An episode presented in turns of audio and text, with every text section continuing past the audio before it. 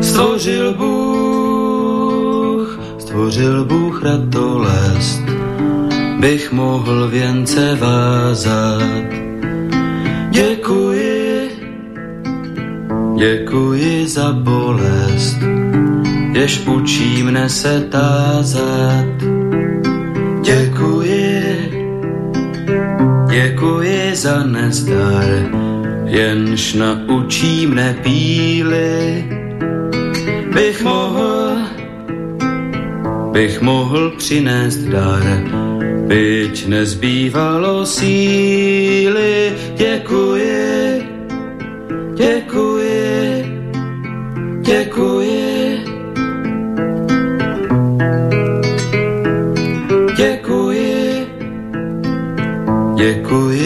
slabost, jež pokoře mne učí. Pokoře, pokoře pro radost, pokoře bez područí. Děkuji, za slzy děkuji, ty naučí mne citu, živým již, živým již žalují a křičí, po soucitu děkuji, děkuji. Dobrý večer, vážení posluchači. Stanislav Novotný zdraví srdečně z Prahy, všechny Slováky a Čechy, kterým není lhostejný osud našich zemí, našich národů. Je zřejmé, že povaha a podoba euroatlantické civilizace se mění takřka před očima a že se celý svět dostává do nového pohybu. Je také zřejmé, že tento pohyb má a bude mít značný vliv na kvalitu života jednoho každého z nás a na naše národní bytí uprostřed Evropy. O projevech těchto změn, o jejich důsledcích, o jejich fatálnosti, či naopak o možných reakcích a řešeních, tedy o jejich plusech a mínusech si povídáme v pořadu na prohu změn. Jinými slovy diskutujeme o zkušenostech, znalostech, názorech a činech výrazných osobností žijících v naší složité době. Dnes si budu povídat s Jiřím Štychem.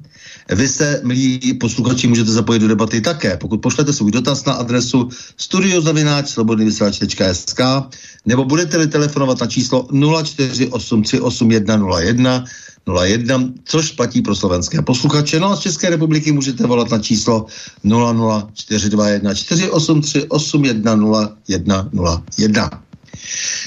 Jiří Štych, lesník a bývalý specialista vojenských lesů a statků na pěstování lesa a myslivost.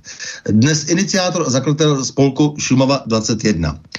Dobrý večer, vážení Jiří Štychu. Vítám vás srdečně na našem vážném svobodném vysílači a to v pořadu na Prahu změn. Dobrý večer a dobrý večer všem, kteří nás posloucháte. Pane Žíre, otec lesník, vylesník, byla to u vás jakási předurčenost, dědictví, rodinný závazek, že jste zůstal věren lesu a péči o něj, tedy, že jste se cítil povolán a tedy, že jste si vybral povolání a nikoli pouze zaměstnání, jak bývá většinou zvykem.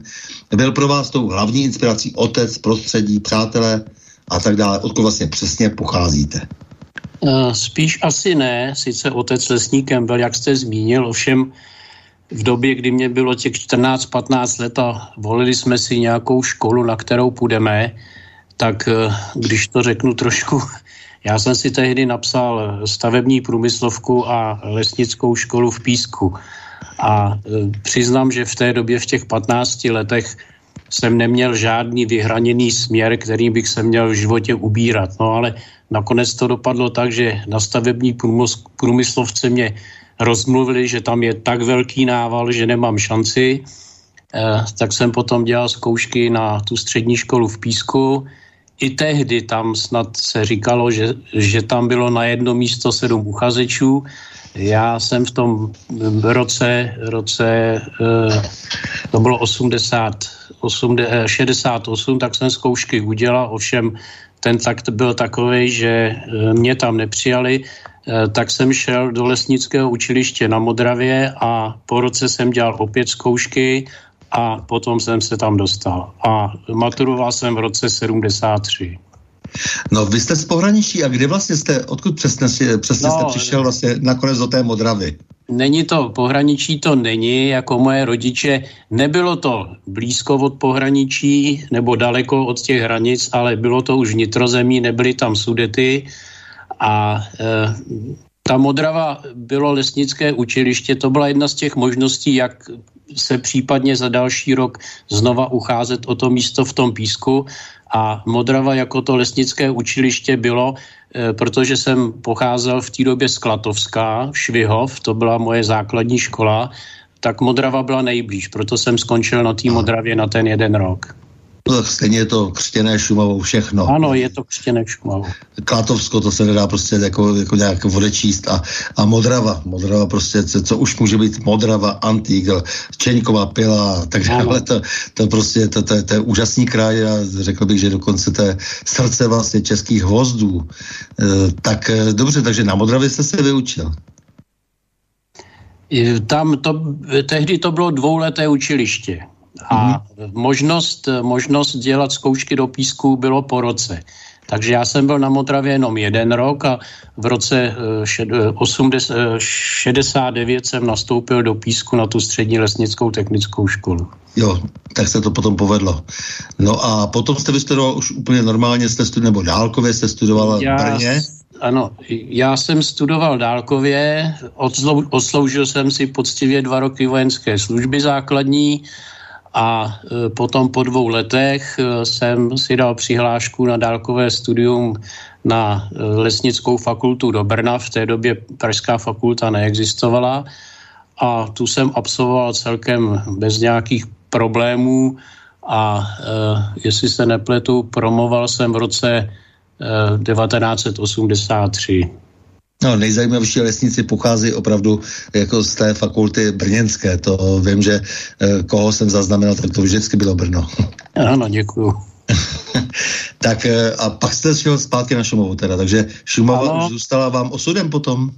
Eh, částečně ano, já už jenom před tou vojnou, kdy nám skončily nějaký ty prázdniny měsíc, co jsme si mohli dovolit potom po té střední škole, tak do vojny, do toho eh, asi 1. října, jestli se nepletu, jsme museli narukovat, tak ty dva měsíce už jsem nastoupil na Šumavu a po vojně jsem se tam vrátil. A tam jsem byl do roku 84, kde... Kašperské hory teda? Ano, byl to lesní závod Kašperské hory. Tu lesní zprávu jsme měli přímo v Sušici, tam jsem prošel těma různýma funkcema lesního technika, lesníka nebo hajního, tenkrát se říkalo hajnej, dneska lesník, až po vedoucí té lesní zprávy.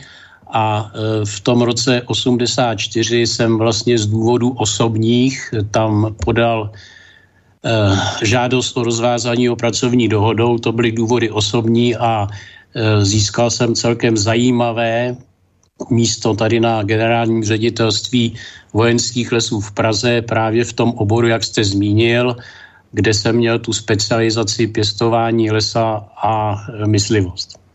Mm-hmm.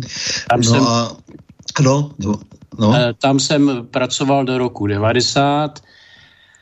Eh, někdy v květnu jsem dal zase tam žádost o rozvázání pracovního poměru dohodou a tam byly, i, tam byly důvody, teď už to že můžu říct jednoznačně politické, já jsem tam byl zakladatel občanského fora, jenže na těch vojenských lesů, lesích z toho generálního ředitelství odhadem 65 lidí nás tam pracovalo.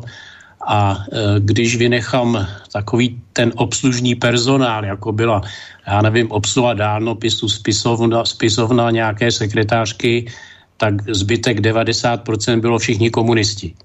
A takže já jsem po, když trošku ta euforie po tom občanským foru jako opadla, tak zače, na mě začaly být vyvíjený takové tlaky, ne jako přímo, ale takové to, co se mi donášelo a e, tehdy za mnou přišel můj kamarád ze Sušice, e, který už si vyzkoušel práce, práci dřevorubce v Německu, konkrétně v Bavorsku u Chamu, Eh, konkrétně kousek od města Švandorf a že tam má docela dobrou práci a eh, tak jsem dal žádost o rozvázání pracovního poměru.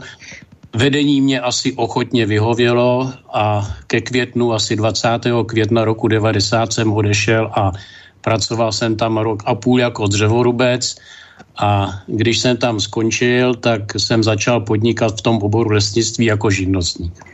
Aha, e, takže vy jste prostě nakonec si to zažil prostě úplně od píky všechno, přestože Asi jste vlastně, e, dá se říct, že udělal skvělou kariéru předtím a e, pak vám to teda nechali takhle sníst. A e, jak jste vůbec jako prožil třeba ten, ten, ten převrat, jako, jako jak, e co jste o to očekával? Já se vždycky tady ptám, prostě, protože každého zastihnou na naší, e, na naší cestě e, nějaké důležité historické události a e, vás, mojí generaci, rok 89 samozřejmě. Tak proto se ptám, jak jste přivítal ty změny po převratu.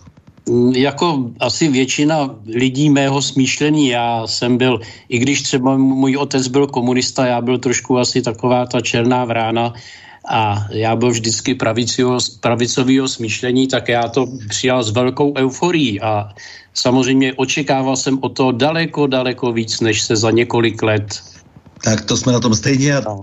tady vlastně jeden za druhým, kteří tady vystupují v tomto pořadu, tak hovoří e, stejně. E, to znamená, jak já vždycky říkám, nejprve ruce nahoru, e, jak si ano. veselé a potom sprásknout. Jako. No a vy jste teda odešel do Německa jako dřevorubec, tam jste na nějaké zkušenosti, nebo, nebo co, co, co, co jste se vlastně dozvěděl, co jste ještě nevěděl?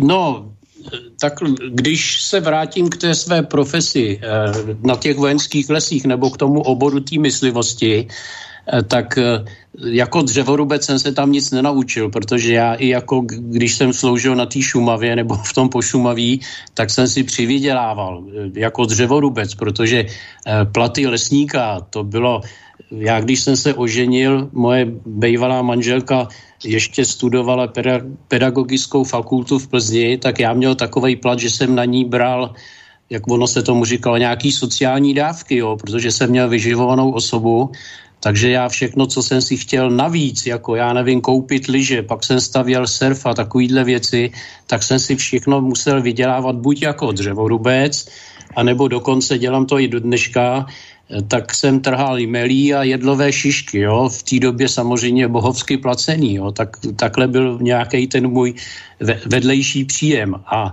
e, když vemu tu myslivost e, z hlediska, ten problém trvá do dneška s myslivostí u nás. Já sice jsem myslivec, ale 30 let pasivní, vlastní lovecký lístek, mám zbraně, ale myslivost neprovádím, protože myslivost, eh, tak jak je, se provádí u nás, a lesnictví nejde dohromady. Takové stavy zvěře, jaké jsou u nás, znám Německo, Rakousko, tam to tak neexistuje. Takže tam jenom v tom Německu jsem viděl, že když jsou takové normované, to znamená přiměřené stavy zvěře, které tomu lesu příliš neškodí, přesto tam ta zvěř je, tak se všude zmlazuje všechno. To bohužel v Česku není, nebylo to za komunistů a trvá to do dneška. To byla ta moje zkušenost po tom roce a půl v, ně, v tom Německu, kde jsme teda na několika lokalitách pracovali, že tam ze zvěří není problém tak jako u nás. Aha, no a co jste vlastně teda dělal od toho roku 90?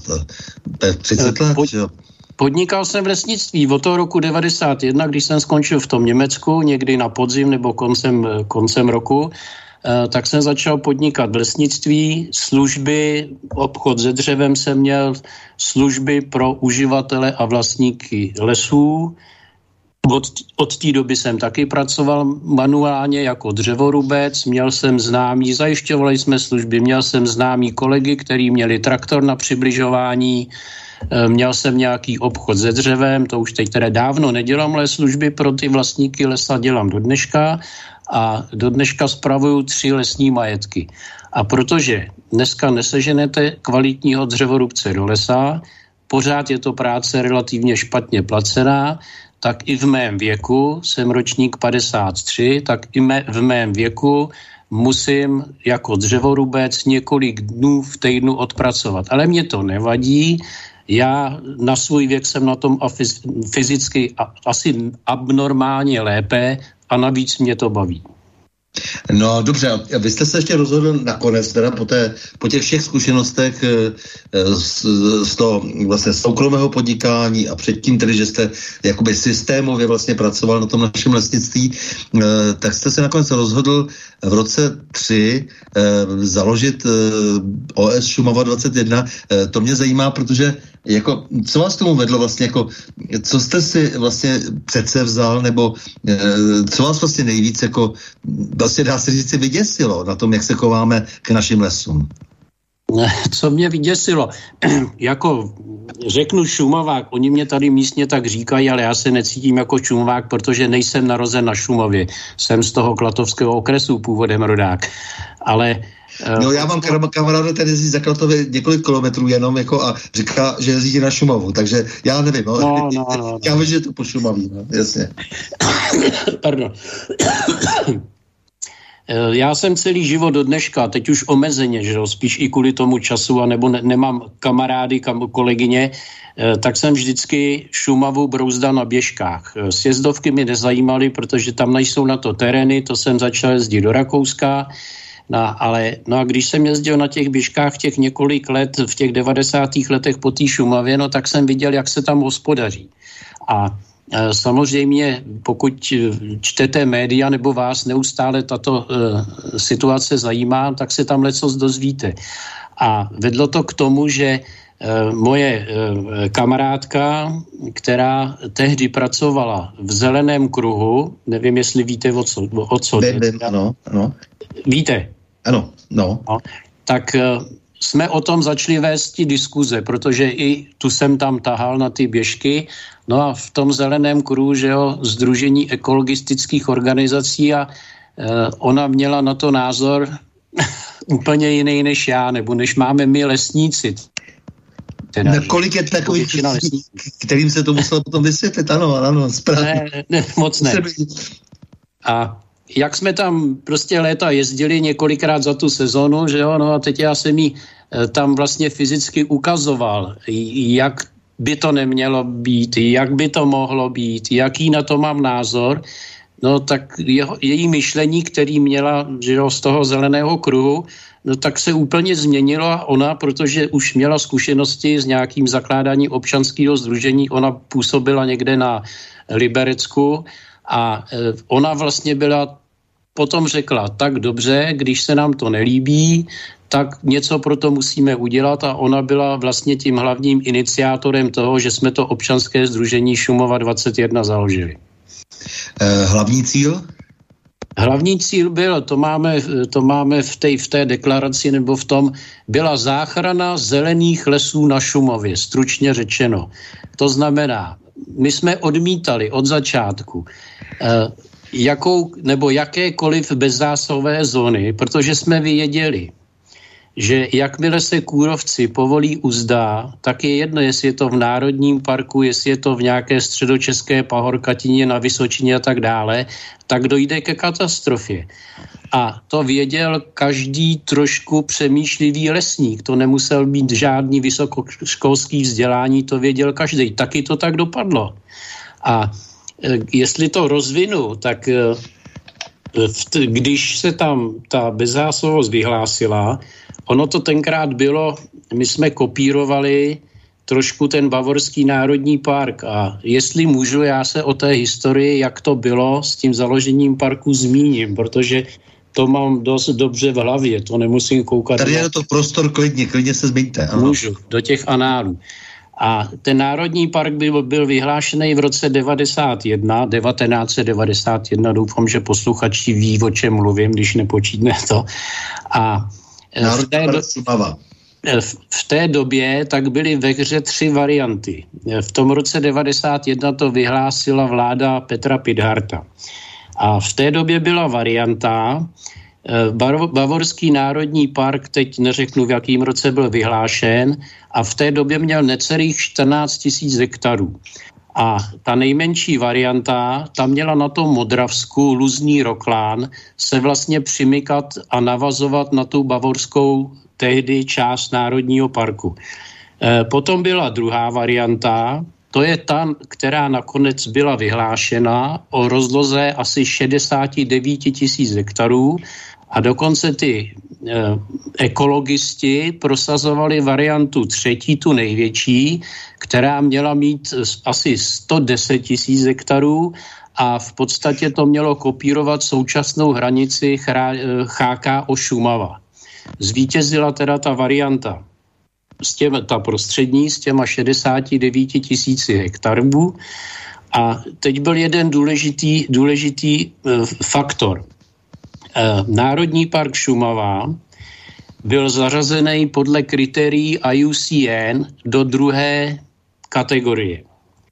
To jak jsme potom pátrali, proč to vzniklo, tak to, když se vyhlásil, tak ta IUCN je Mezinárodní ekologistická organizace, združující spousta, je to nejvýznamnější ekologická organizace mezinárodního ražení. Ale líbí se mi, že říkáte ekologistická, no, protože já ekolo, ekologa, ekologista. Ano, ekologista, já v tom vidím rozdíl.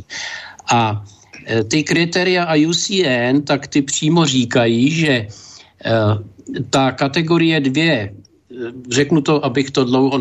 Kategorie jedna jsou chráněná území lidskou činností nedotčená. Takových na země kouli příliš není. To se můžeme bavit někde o Aljašce, možná něco ve Skandinávii, možná někde v těch tropických pralesích. Ty prakticky neexistují. A ta kategorie 2, ty kritéria IUCN říkají, že to jsou oblasti lidskou činností málo nebo prakticky nezměněné. A kdo zná historii Šumavy, tak ví, že takových hmm. lokalit na Šumavě je velice, velice málo. Když bych to vzal, tak je to možná několik, dejme tomu v současné, teď už vůbec ne, že jak se to dotklo, jak to vyčistil Kůrovec. A ty kritéria... No, byl založen také uměle. Tak ano, byl založen uměle. Já jako řeknu na rovinu, že příliš, kdy byl založen, kdo to založil že, a tak dále, ale co se na Boubínu děje, eh, to mám samozřejmě jenom z médií, protože až Boubín není součástí Národního parku, to je Národní přírodní rezervace. A když se ten Národní park vyhlásil a e, byl zařazen na žádost asi české vlády nebo českých ekologistů do té druhé kategorie, tak ty kritéria říkají, že to vyhlášené území by mělo mít 75%, eh, přímo se tam říká, a více toho území, které jsem zmiňoval, že to jsou lidskou činností prakticky nedotčené nebo málo omezené ekosystémy. A teď, když tohle to vzniklo, tak ty ekologisti, včetně vedení Národního parku ministerstva, já jim teď, já jim říkám angažovaní vědci, jo? to jsou ty vědci, kteří, jeho Česká univerzita je jich plná, že jo, máme je i na Karlově univerzitě, tak ty začali prosazovat, že z těch 75% území udělají v podstatě divočinu, bezzásahová území. Jo? Nevím, kolik je tam dneska v tom Národním parku těch bez...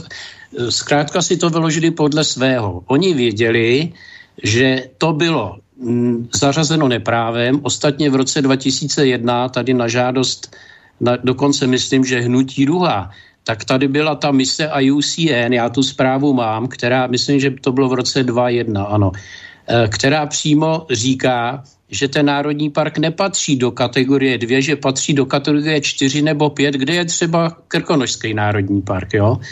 A eh, tohle to bylo takový jejich eh, budeme dělat divočinu, nebudeme tam zasahovat a e, ta divočina nebo ta bezzásahovost, ta neměla do poslední, e, poslední e, novelizace zákona o ochraně přírody, která je z roku snad 2015 nebo 2016, tak neměla oporu v zákoně. Termín bezzásahovost ani zákon 114 o ochraně přírody a krajiny, ani lesní zákon neznal. Eh, dělali se na to eh, soudní znalecké posudky. Eh, ty posudky se dělaly na základě metodiky, která byla přijata, autorem byl profesor Vyskot z Brněnské fakulty a jemu dokonce ta metodika byla ministerstvem životního prostředí zadána a byla přijatá, proto tam byl hlavní důvod, aby podle té metodiky mohli být sankcionovaní vlastníci lesů, když tam způsobí podle zákona nějakou škodu. A už před, eh, jako bohužel nedávno tenhle ten, tenhle ten, co dělal ten poslední, eh, teď mi to jméno, já si za chvilku vzpomenu, tak ten nedávno zemřel, tak už někdy před odhadem sedmi, osmi lety podle této metodiky vyčíslil škody v Národním parku a tam šlo, bylo to přes 100 miliard. To, to nebyly škody. Škody na dřevě, ty jsou tam minimální, ty jsou nepodstatní. Když to řeknu, ani mě nezajímají. Ale byly to škody na životním prostředí. Mm-hmm.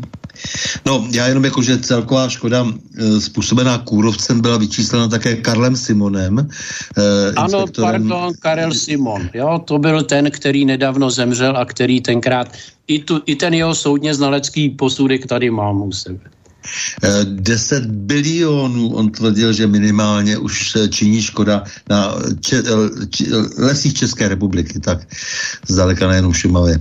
Ale Šumava je přesto prostě naprosto klíčová, protože zdá se, že na té se vyzkoušelo kde co a odsud se vlastně ty úžasné myšlenky, často zaplacené, šíří. Kdy se vlastně nastěhovala teda přesně ta nezodpovědnost do těch našich lesů? Je to opravdu třeba tím 91. rokem, kdy se vlastně vytratil ten veškerý kritický způsob myšlení vztahu k řešení ekologických problémů.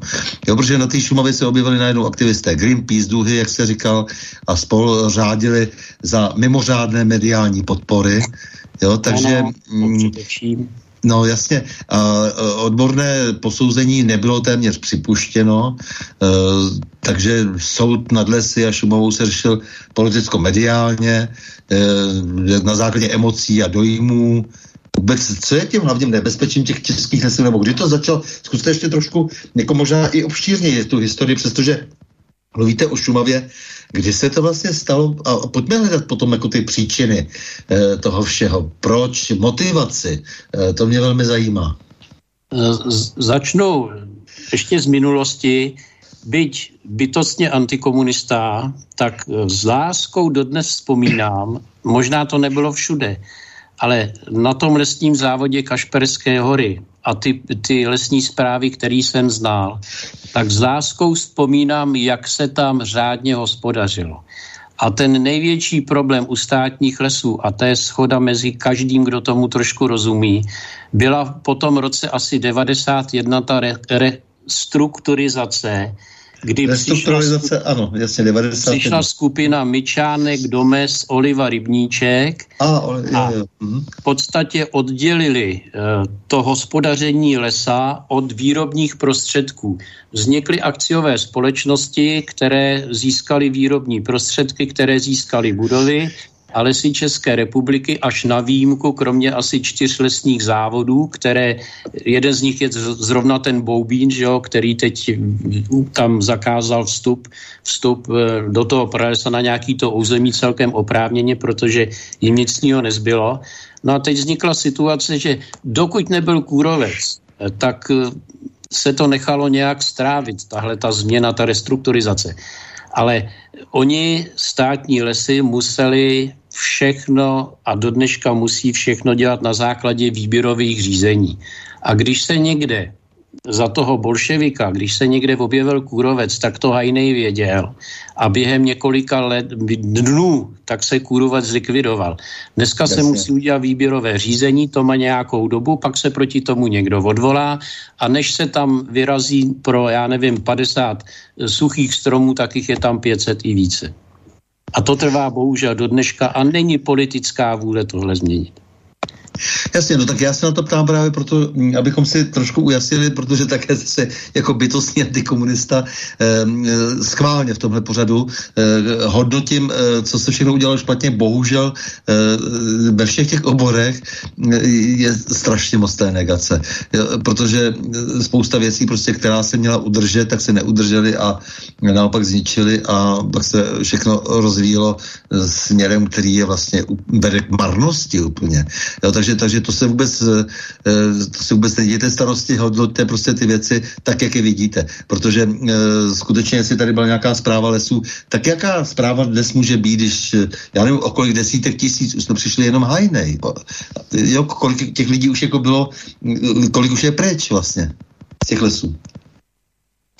Já ještě navážu, mám o rok staršího bratra, který je taky lesníkem a který do, už je v důchodu několik let a e, ten dělal lesního, e, vedoucího lesní zprávy Plasy, to je Plzeň Sever.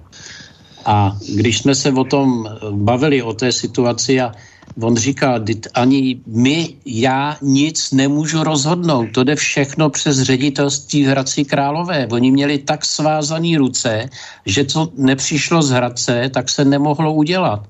A když se dělalo, tak byli mohli mít v nějakým problému, že eh, Hradec to neodsouhlasil, není to dobře. Jasně. Centralizace no. ohromná, že jo, kterou za komunistů jsme oprávněně kritizovali, tak u těch lesů České republiky je ohromná centralizace. A nemyslím si, že to je dneska jinak. Takže z jedné strany privatizace, která ale ničemu nepomohla a v podstatě dá se říct rozkradení a tunelování a z druhé strany vlastně centralizace, to, co zbylo státu. Asi tak, no. Mm-hmm. No a je to státní lesy, nebo já pořád mám, mi naskakují státní lesy, ale lesy České republiky plus k tomu vojenské lesy, no tak vlastní víc než polovinu lesů v České republice, že jo. Teprve zbytek jsou soukromé lesy, církevní lesy, lesy obcí, měst a drobných vlastníků, jo. To taky je um, asi evropský exces teda, že by, no tak oni tam taky neměli tyhle, ty, když se díváme na západ, tak tam neměli eh, tak dlouho komunismus, aby jim všechno znárodnil a potom něco taky nechtěl vracet, že jo. To. Jasně, no, tady je otázka prostě, co se stalo vlastně při, té, při těch restitucích, ale hlavně, co se stalo, stalo při privatizaci, protože se najednou dostali titíž lidé eh, k majetkům, titíž lidé, kteří předtím znárodňovali v podstatě, nebo jejich předci znárodňovali. Eh, takže to bylo absurdní.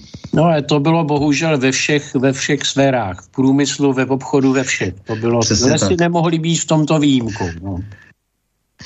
Eh, co měly znamenat vlastně všechny ty politické manévry, které tu kurovce šanovaly, eh, pak mu zase pouze hubou lály, že jo, to byli někteří na úrovni třeba i prezidenta, premiéra, eh, kdy, si, kdy se vlastně ty různí aktivisté přivazovali ke stromu na Šumově a nic se nestalo.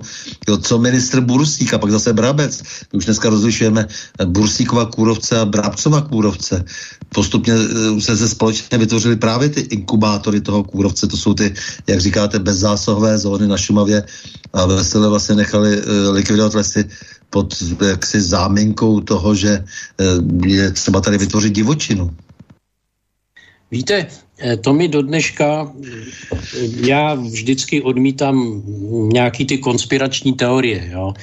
Já jako do dneška odmítám, i když dokážu, že tehdy ještě, tehdy ještě doktor Hruška, Jakub Hruška, něco vám to říká dneska profesor, tak eh, který prohlásil, teď budu mluvit tak v roce 2005, kdy naše združení dělalo eh, panelovou diskuzi na Šumavě, měli jsme výjezdní zasedání na Březník a eh, potom odpoledne jsme měli diskuzi ve Volarech. A tehdy se k nám tenkrát jsme, já musím dnes říkat, pana profesora Hrušku nezvali, protože jeho názory už jsem znal.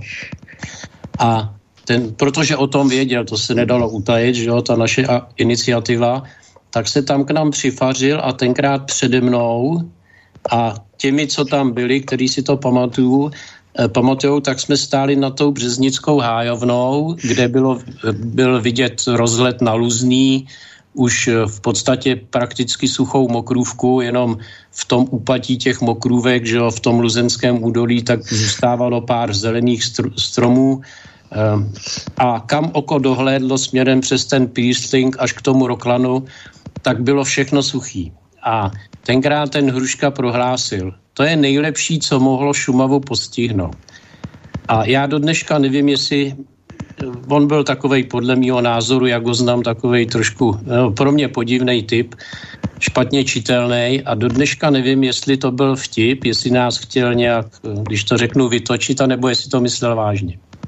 Aha, byl opilý nebo co, nebo ne, nebyl, co, byl, co to je za řeči, jako, a, a takže jak si to potom představuje dál, jako jo, ten člověk? Já, když na to navážu, a protože o tomhle jsem vždycky přemýšlel a přemýšlím, tak eh, když po tom roce 91 ty ekologisté začali prosazovat tu bezzásahovost, tak tenkrát se říkalo, a taky bych to tady našel v různých dokumentech, eh, tak se říkalo, v těchto nadmořských výškách kůrovec nehrozí. Byť už Bavoráci měli trošku jiné zkušenosti.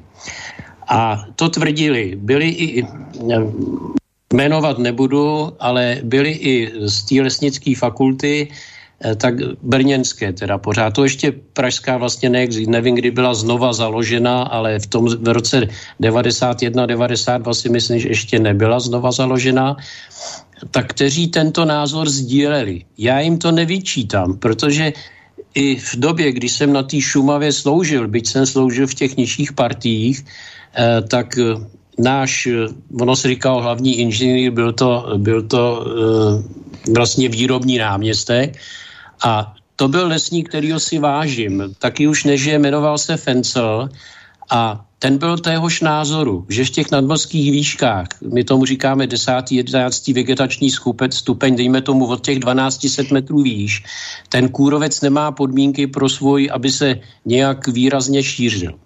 Ovšem, protože s tím nebyly zkušenosti, v podstatě od té doby, co Klosterman popisuje toho zlatého broučka, od té kalamity, že, která postihla ty švarcenberský majetky v tom roce 1868 a 70 a deset let trvalo, než se s tím kůrovcem vypořádali i s celkovou tou kalamitou, tak více než sto let s tím nebyly žádné zkušenosti v těchto nadmořských výškách tady v tom Herciniku, v tom v té střední Evropě.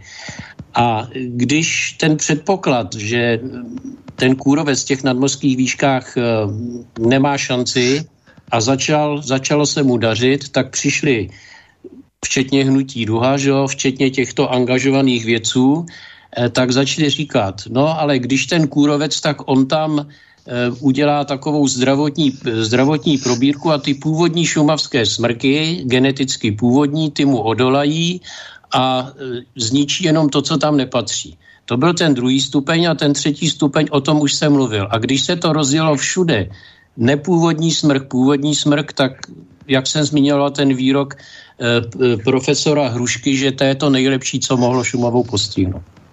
Hmm.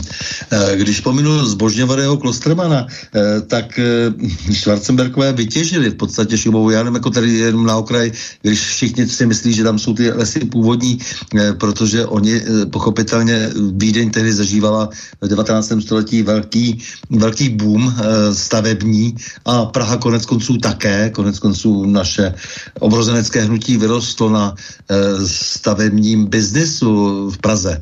Bylo potřeba strašně moc dřeva. Takže dřevo se federovalo e, do Vídně, do Prahy, vznikly kanály, které jsou dnes obdivovány jako úžasné technické dílo. Jsou, jsou, jsou nádherný e, ty švarcemberský kanály, ale nicméně jenom, e, jenom prostě k tomu dotvoření toho obrazu pro posluchače, že jak si opravdu nic původního tam v podstatě na té Šumavě pak nezůstalo. To se týká zrovna tak i třeba Krkonoš, kde za hraběte Haracha už v 17. století zažili Krkonoše první ekologickou katastrofu, protože byly vytěženy zcela hrabětem Harachem a svezla se, e, svezla se půda z těch nejvyšších vrchů e, Krkonošských hor. Takže jenom tak, jako se mě inspiroval, jak, jak jste teď mluvil o tom, e, o tom 19. století. Já vám teď nemůžu neodporovat, respektive musím odporovat. To, co mhm. jste říkal o Šumavě, velký omyl. Já jsem v tom letom žil, že v tom 99% lesníků e, učebnice to obsahují, učili jsme si to a to, co, jste, to, co říkáte, říkám, myslel jsem si to taky.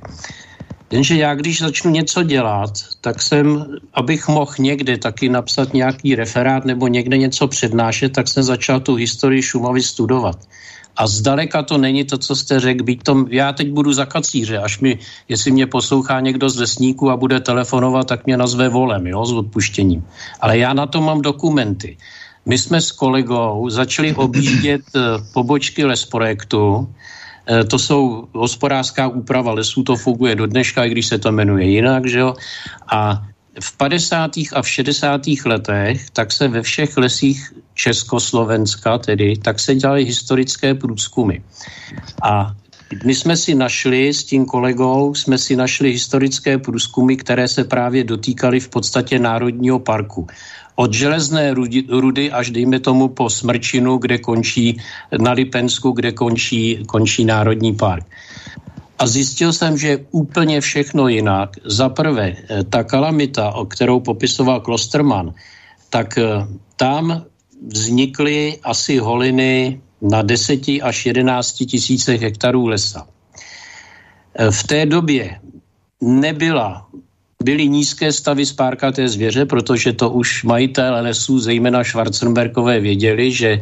Pa, pardon, já, jestli, jestli mohu jenom vstoupit do toho, já jsem nemyslel jenom tu kalamitu, já jsem myslel i to praktické normální těžení dřeva, které, kterému docházelo v 19. století ve velkém, jako, tak to já, jsem měl na mysli, no, to, o toho jsem jenom odbočil, jako o té, já, o té já, se k tomu, já se k tomu dostanu. Hmm, dobře, dobře. dobře. Hmm. A samozřejmě, že se tam těžilo ještě před tou kalamitou, tam byly sklárny, ale to, kde se začala uplatňovat ta bezzásahovost, na, eh, dneska je to asi už téměř na polovině z těch 69 tisícek hektarů, tak eh, v těch nejvyšších polohách byly v podstatě nedotčené pralesy, i když se tam hospodařilo, ale z hlediska genetiky, a to je závěr třeba těchto historických průzkumů, kde se přímo píše, tam jediný takový období, který bylo špatně proskoumatelné, bylo kolem první světové války.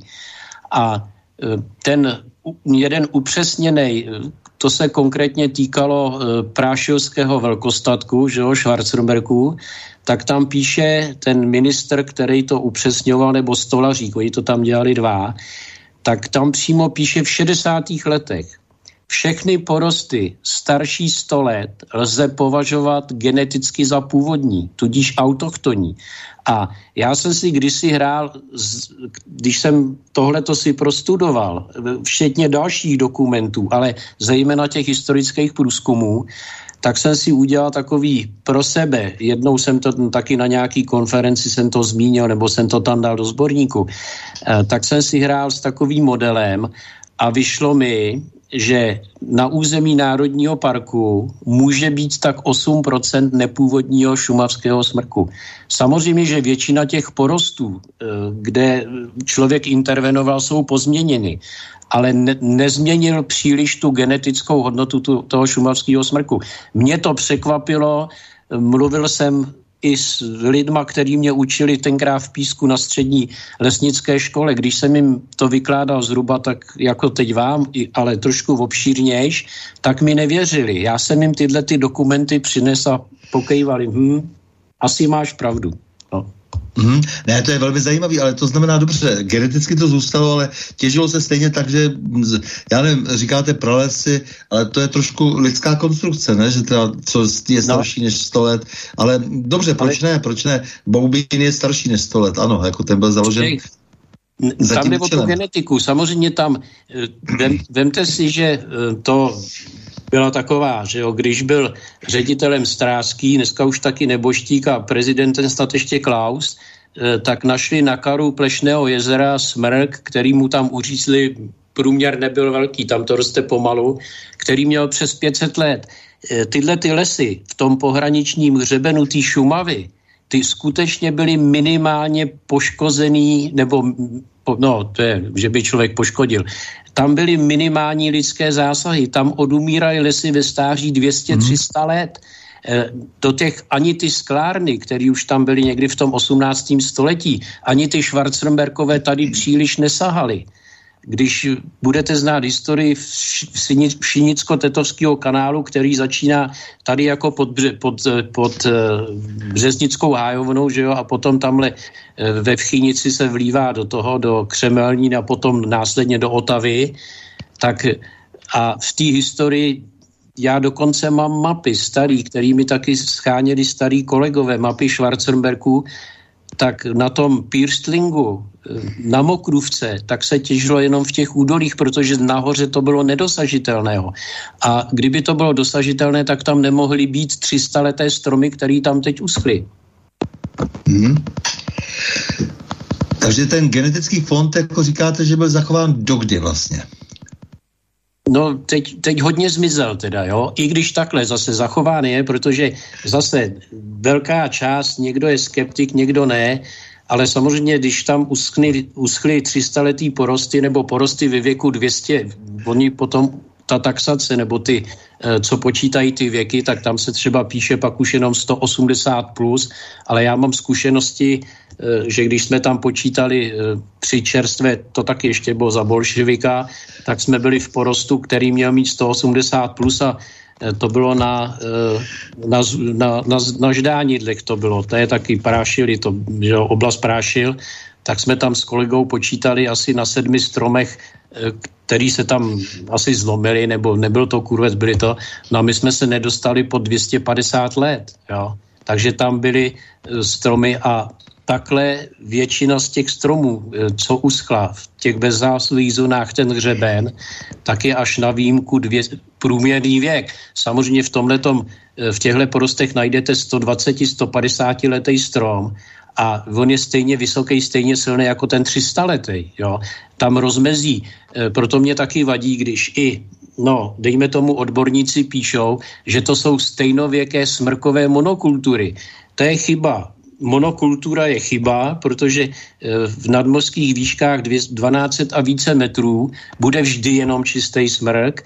Když se tam objeví občas nějaký jeřáb, no tak ten má tam věk 60 let, takže v, to, v takhle starém porostě bude jenom smrk, takže rozhodně a ta stejnověkost, to je úplný nesmysl, protože tam je rozpětí 150 let úplně běžně. Tohle dokonce i publikoval současný ředitel zprávy parku Hubený, kdy ještě nebyl ředitelem zprávy parku, tak po Kirilu e, tak tam někde počítali věk v těch porostech a to publikoval v časopisu, který vydával, já už to neberu. Eh, zpráva... To byla známá větrná, větrná kalamita pro posluchače tady, uh, Kirill, když tady zaútočil. A dospěl k tomu názoru, které, nebo k tomu, co já už jsem věděl ještě za, to, za, za těch komunistů a to, co jsme vlastně psali v tom našem prohlášení, že lajkovi se to jeví jako stejnověký porost, ale zdaleka to tak není. To mm-hmm. Zase všechno, co říkám, mohu dokázat. Mám dokumenty, uh, fyzicky. Není to, není to trošku takové to ideologické opojení se například jako tím, to jsou takové ty pohádky, že jak vypadal teda ten les někdy v pravěku a teď se eh, každý vrací do nějakého jiného tisíciletí téměř, že jo, takže jak jste říkal, ty jeřáby, to mě napadlo, že jo, taková, taková jakože ten starý pokryv, jakože to je ono. A přitom samozřejmě ty lidi jsou vlastně úplně mimo místu, protože si vysnili prostě jako nějaký uh, les, který nemůže existovat, nemá to smysl dnes.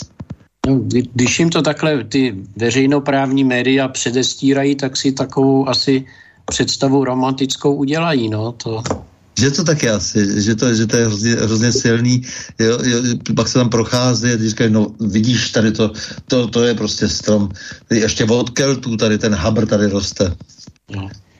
Když, když jsme ještě u toho, to je taky, to jsem si vzpomněl teď, tak je taková zajímavá, jak eh, budu ho jmenovat profesor Prach, který se tam taky kdysi velice angažoval a teď už jsem o něm teda léta neslyšel. Ono takhle, oni ty věci, které se angažovali v tom národním parku, tak teď, jak začala ta kalamita být celorepubliková, tak se nějak všichni odmlčeli. Já už jsem dlouho tady z těch men, který, který tam v té době znal, tak už jsem neviděl nikoho, že by vystoupil v médiích nebo napsal někde do nějakého jo, článku něco.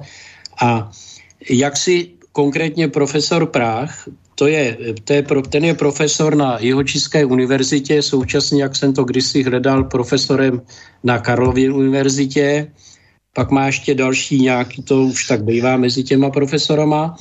A ten taky v tom časopise...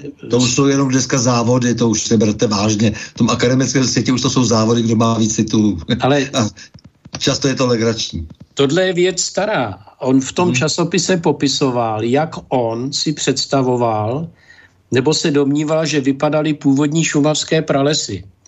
A e, tam v tom článku má tam, je tam ještě spoluautorka, ta už taky dnes je na jeho české univerzitě, Eh, tam byla taková asi 40, 400 hektarová enkláva kamerálních lesů. To patřily koruny české. A někdy kolem krásnou publikaci o tom vydal inženýr Vicena. A eh, kolem roku 1850 to český stát prodal židovi Lévimu, který tam dřevo vytěžil, splavil do Dunaje, šlo to především do Vídně a samozřejmě těžil dřevo, které bylo vhodné vůbec eh, nějak zužitkovat. Že Zbytek tam nechal, to byly takový ty slabý stromy a když jsem zmínil tu Modravu na začátku, tak jsme tam, tam vznikly takový zvláštní lesy, ty stromy, které už dneska teda mají těch, já nevím, až 180 let, tak jsou zavětveny až dolů, protože rostou solitérně, mají malou konkurenci a mm-hmm. za to bolševika v 60. 70. letech, tak se tam neust... O, zprávu potom měli vojenské lesy, tak se tam neustále sázelo. E, ta lokalita je taková náhorní planina, podmáčená a je to les, my lesníci máme termín zakmenění. Jo? To je zakmenění 10 je, to je ten ideální stav, jo? kdy e, se dává nejvyšší produkce by měla být při zakmenění 10, protože i to zakmení je počítáno na produkci, nikoliv na ten nějaký charakter lesa. A tam bylo zakmenění asi 4 a tenhle ten profesor Prach, tak s touhle svojí kolegyní, tak v tom článku se domníval, popisoval, aniž by znal tu historii, jak tohle to vzniklo. Obecně se tam tomu říká židovský les nebo život, ži, židovina podle toho žida Levyho tak ten se domníval, že takhle vypadaly šumavské původní pralesy. Že to nebyly žádné nepropustné hvozdy, které nepřešly ani, ani římské legie. A ne, opravdu, ono je to, pro mě je to k smíchu, ale to tak je, jo. Že takhle, takže to, co je tam teď, je úplně špatně a že šumavské pralesy měly být řídko lesy a ne takovéhle to, co tam. Oni se nám smějou, že tam pěstujeme sirky, ale to se nám smějou ekologistí vůbec. Když vidí rovnej smrk, tak to jsou pro ně sirky. Jo, jasně, dobře. Oni mají rádi asi takový ty, já nevím, takový ty hrbatý, i když nevím, z čeho budou za pár desítek let si dělat krovy, teda až se budou stavět domy, tak z čeho budou krovy, když nebude smrt. Jo, co, co bude prodávat IKEA. No. Mm, ty, ta, no, ty novely lesního zákona, zákony zákona o ochraně přírody a krajiny vlastně, eh, které tady vlastně byly v poslední době přijaty, eh, jak vlastně zatočili z kůrovce, že ti nepodpořili ná, jako náhodou záměrně tu lesní zhoubu, to eh, nej, nejsou i motivováni třeba biznesem svých představených? Ne, já, já si tohle nemyslím, protože nejsem zastáncem těch spiklerických různých teorií, ale Samozřejmě v, v době, kdy byla ta kalamita teď mluvím o té celorepublikové, tak naprosto selává státní zpráva. Jestli to nestíhá, nebo to nechce stíhat, nebo nechce san- sankcionovat ty, kteří by si sankci zasloužili, to nevím. To nevím. A kde končí vlastně ty nekonečné kubíky smrku teď, které se tady vyváží a vyváží se za prapodivných vlastně okolností, kdy se nedrží téměř nic a já bych se chtěl vrátit potom k takovému tomu desateru Honzi Štrobla, že jo, jako táty lesů, eh, který eh, nedávno zemřel a ten pohřeb jako byl v podstatě určitou manifestací eh, toho svého druhu odporu vlastně, že, že jak si se tady dějou ty věci velmi, velmi prapodivně, říkáte, státní zpráva, jak se chová a tak dále. Eh, kde, kde vlastně myslí, my, myslí hlavně ten smrk? Já tady vidím, že se vyváží do Rakouska, teď jako jsme zjistili, že se vozí spoustu dřeva přes Rumunsko do Spojených států už na papír, protože smrk je vhodný na papír. Já v tomhle problém nevidím. Jak jsem zmínil na začátku, tak jsem po tom roce 91 začal obchodovat taky. A e, jak došlo k privatizaci státních lesů, i když tam to bylo, tak došlo k privatizaci pilařského provozu jednoznačně. A vím, jaký byl problém, když jste prodal kamion smrku do, na českou pilu, tak jste se třás ten kamion smrku, ono to třeba bylo, já nevím, za 50, za 60 tisíc, já jsem nikdy bohatý nebyl, nejsem a nebudu, tak jste se třást, jestli vám to zaplatí. Prodal jste to za stejnou cenu i do toho Rakouska. U toho v tom Rakousku byla výhoda, že vám to vždy zaplatili. Mm-hmm. Je samozřejmě chyba, že u nás není zpracovatelská kapacita taková, která by všechno zpracovala, respektive přidala tu přidanou hodnotu. Ale potom začala kalamita, kritizovala se Čína. To se dělali výřezy, to se dělalo na kontejnery, dělali se dílky 11 metrů 80, protože ten kontejner má 12 metrů, tak aby to tam ta mechanizace nějakou tou drobnou rezervou mohla složit. A hrozně se to kritizovalo. A já byl rád, že ta Čína, protože já spravuju tady majetek ve Zvoli, potom majetek tamhle na Říčansku a byl jsem rád, že ta Čína to bere, protože u nás to bylo naprosto neprodejný dřevo. Takže to, co nevzala Čína, by tady hnilo. A ten smrk vám nemůže ležet v kůře dva roky na skládce. Do toho už potom nic není. Současná situace je úplně jiná, protože zase ceny jsou třikrát větší, než byly před třema lety. Jako jo. Já to hned tady doplním otázkou e, Bohdana Mamuli, posluchače. Otázka e, pro pana inženýra Šticha, Šticha, jako protože vy říkáte, že raději tvrdě, raději. Jako, a jdeme, jdeme do toho tvrdě. E, je všechna ta těžba, kterou vidíme kolem nás, na Vysočině krajina například, když připomíná měsíční krajinu z apokalyptických filmů, nutná kvůli kůrovci, nebo se může jednat o těžbu, která pod záminkou právě kůrovce umožňuje kácet tam, kde by to jinde možné nebylo. Eh, některá kulatina eh, vyskládaná u silnice vypadá totiž celkem zdravě. Takhle, na to odpovím. V době, kdy byly, to už je ty dva, dva roky minimálně zpátky a několik let, tak se vůbec nedomnívám. Samozřejmě, že exces je vždycky, že by někdo v té době kácel zdravý smrk není, který nebyl poškozený kůrovcem. To si nemyslím. Ale samozřejmě omezeně se to stát mohlo. Ovšem dneska je poptávka po dřevě a pokud to zákon umožňuje, a to o to je ta státní zpráva, aby si to případně ohlídala, případně když přijde nějaký podnět, tak zjistí, že se tam a teď jde o to, jestli se může těžit, je to, jestli je to těžba podle zákona legální. A dneska zase je dobrý eh, na tom jednom majetku, kde dělám taky toho lesního správce a radím, tak tam jsme v podstatě začali mohutně těžit, protože asi ceny smrkové kulatiny už příliš nestoupnou. Nehledě na to, že jsme tam měli relativně málo kůrovce, my jsme tam měli na tom podle plánu těžit zhruba 3000 kubíků ročně a my jsme v rámci toho když byl ten kůrovec, tak jsme těžili tak do tisíce, 500, 700 tisíc. Tak jsou tam zašetřené těžby. Teď to jsou smrkové porosty ve stáří 120 let, 110 plus, to znamená kolem 120 let. A e, ty se musí obnovit rychle během do 20 let, jinak se přirozeně, oni už se teď začínají přirozeně rozpadat, protože tady v těch tam je nadmořská výška 300-320 metrů. Samozřejmě jsou to podmínky, to jsou bývalý majetky ehm, ehm, čer, čer, kos, černé kostelecké panství. Lichtenštejní to byly. Původní mm-hmm. majetky jejich a oni ty lesy zakládali. Je to druhá generace lesa na původně zemědělských půdách, kde smrk se nedožije 300-400 let jako v těch vysokých podmínkách na Šumově. Tak tam se těžit zkrátka musí, to nejde oddalovat. A takováhle situace může být ta samá, na kterou ta tazatelka měla, měla dotaz. Tazatel, no. A e, tak, e, ta hloupost těch ekologistů z těch neziskovek, jako e, často i jejich zaprodanost třeba, e, mě zajímá docela. E, byl nechválně známý veterinář Českého Brodu Jaromír Bláha, který a pak dlouhá řada dalších, který měl pocit, že rozumí Šumavě. Jako, jak, jak jste tohleto hodnotili všechno? Jo, chtěl vytvořit divočinu právě, která vlastně zároveň vlastně s tou, tou nekompetencí vlastně ničil, že jo, ale, ale jak jste hodnotili tyhle ty lidi, jak se s nima dá vůbec bojovat? jo? protože, eh, jak jsme si říkali, oni to mají často vyčteno z médií a vyprávějí si pohádky, eh, aniž by rozuměli vůbec podstatě věci.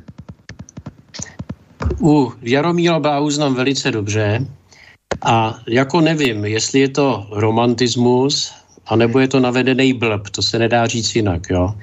Ale když jste ho zmínil, jak jsem tady říkal před deseti minutama o té historii Šumavy, kterou jsem si studoval, tak Jaromír Bláha o té historii ví daleko víc než ty, kteří si myslí, že o tom něco ví, to vím, protože jsem ho na několika akcích slyšel mluvit a to, co jsem vám říkala, vy jste mě, nebo posluchači mi možná moc nevěřili, jo, tak já jsem z těch jeho vystoupení, že on se k těm letěm historických pramenů dostal taky. Je to veterinář, to víme všichni, že jo, ale jak jsem řekl, jestli je to navedený blb anebo romantik, to nevím, na to těžko něco říct. No. Ale že má plnou podporu ministerstva, Eh, životního prostředí, to je jasný, že jo, nebudu se zmiňovat o, jak někdo kdysi našel, kolik vlastní nemovitostí, ke kterým se nějak dostal, že jo, to, to nevíme, neznám jeho minulost, ani jaký měl bohatý rodiče, to nevím. Takže nevím, no, ale eh, když občas vedeme diskuzi, kde je největším škůdcem Šumavy, tak já Bláhu neodsuzuju, protože Bláha dělá to, co jeho hnutí si přece vzalo. Odpovědný je ministerstvo životního prostředí, vedení zprávy e, Národního parku Šumavá, inspekce životního prostředí. Jestliže těm letěm e, to, co to hnutí duha představuje a prosazuje, jestli jim to schvaluje, tak jsou obvině ty, co jsem předtím jmenoval. Nikoli vnutí duha, přestože rád nemám samozřejmě. Jasně. E, tisíce let spravuje člověk, e, e, člověk přírodu a v našich podmínkách se bez něho ten celý systém stejně zhroutí, že jo? takže to je vlastně asi vždycky ta nejpraktičtější odpověď na, na ty na tyhle ty výkřiky eh, z hnutí eh, a samozřejmě na tu zvůli vlastně těch úředníků. Jak to bylo když s, tou, s tím desaterem toho Honzi Štrobla, který říkal, tak tohle to se jasně tady dělalo, jak jste říkal třeba už od těch 60. let a dávno předtím ještě od těch Schwarzenbergů, takhle jsme se chovali, když jsme chtěli zrušit nebo zastavit vlastně, omezit kůrovce a co je třeba dělat s tím napadeným lesem? Teda mohli bychom to zrekapitulovat? Zase, když máte přiměřené velký, velký majetek a máte kapacitu to zpracovat, tak to lze. To bych opakoval to, co jsem řekl, jaká je situace u státních lesů. Mám zkušenosti, protože taky sousedíme s drobnými vlastníky lesů. To jsou vlastníci, kteří ani neví, kde les je. Těm je to šumafuk a hmm. státní, státní zpráva nefunguje.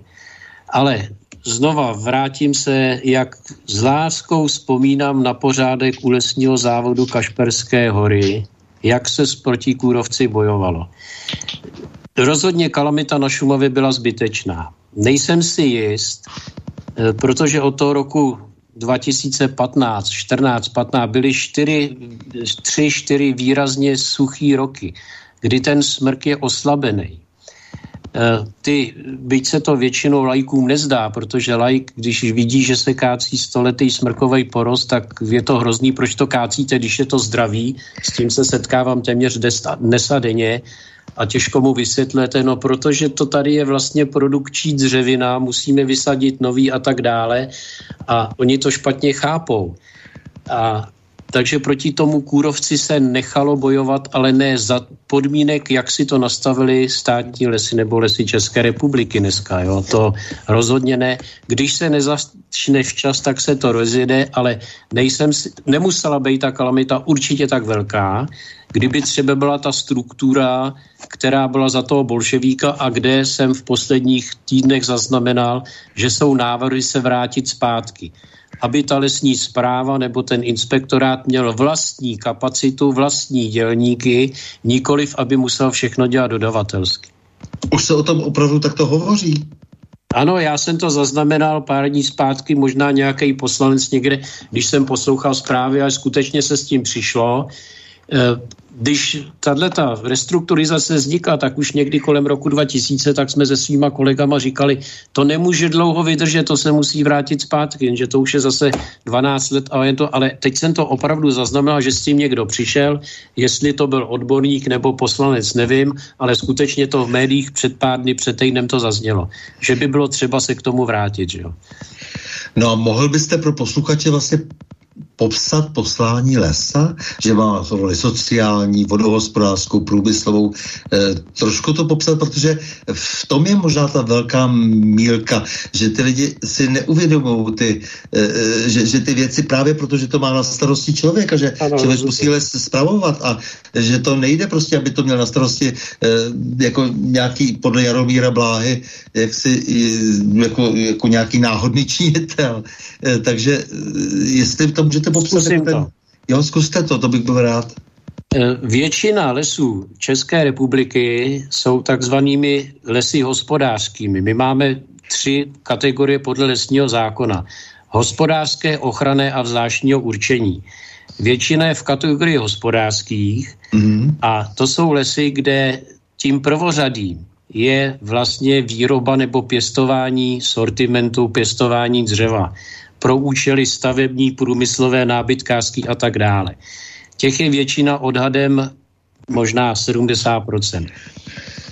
Tenhle ten lesní zákon, který to říká, my máme jeden z nejpřísnějších lesních zákonů v Evropě a to znamená asi i na světě. E, ta další kategorie jsou lesy ochrané, to jsou většinou lesy, lesy, kde kvůli vodě, většinou v hlubokých údolích, kde mají funkci e, zachovat lesní půdu, aby nedoš, nedocházelo k erozím a tak dále. A potom jsou lesy zvláštního určení a to jsou ty lesy velkoplošně chráněné. To jsou národní parky, přírodní rezervace, e, přírodní památky, kterých taky bude už dneska možná 20% a samozřejmě z hlediska ekologů je jich málo, ty by chtěli rozšířit tyhle ty lesy zvláštního určení.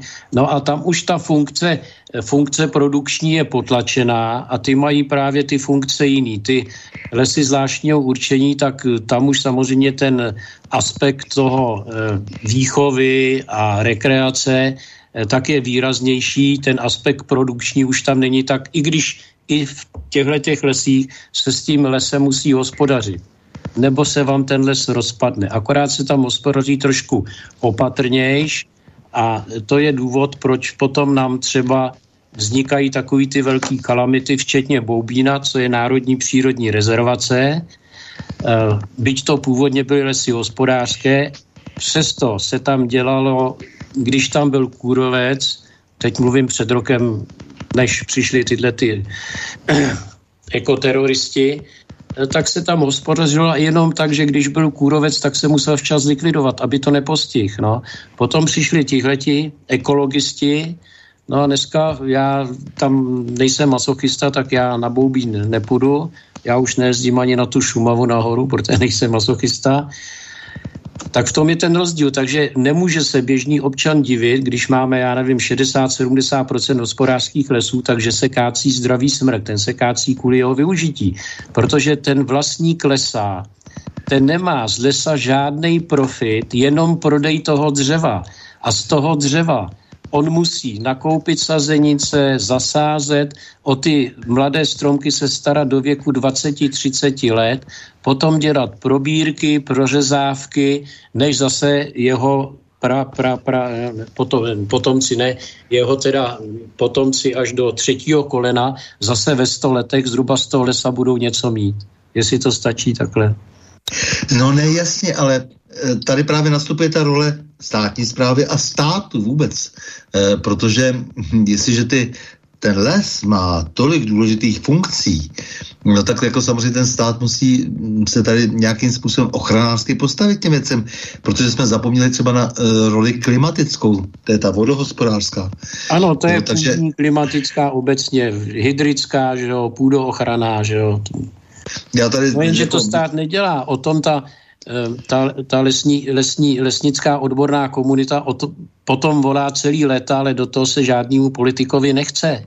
No právě, protože já bych tady odkázal na docenta Jana Pokorného, jehož výzkum dnes prokazuje, že na CO2 nic na našem klimatu dramaticky nemění, že to jsou hlouposti, prostě nějaká Greta e, se svými e, tlačená tady jako samozřejmě nějakým nadnárodním biznesem. Gretenismus tomu říká. No, no, no, jasně.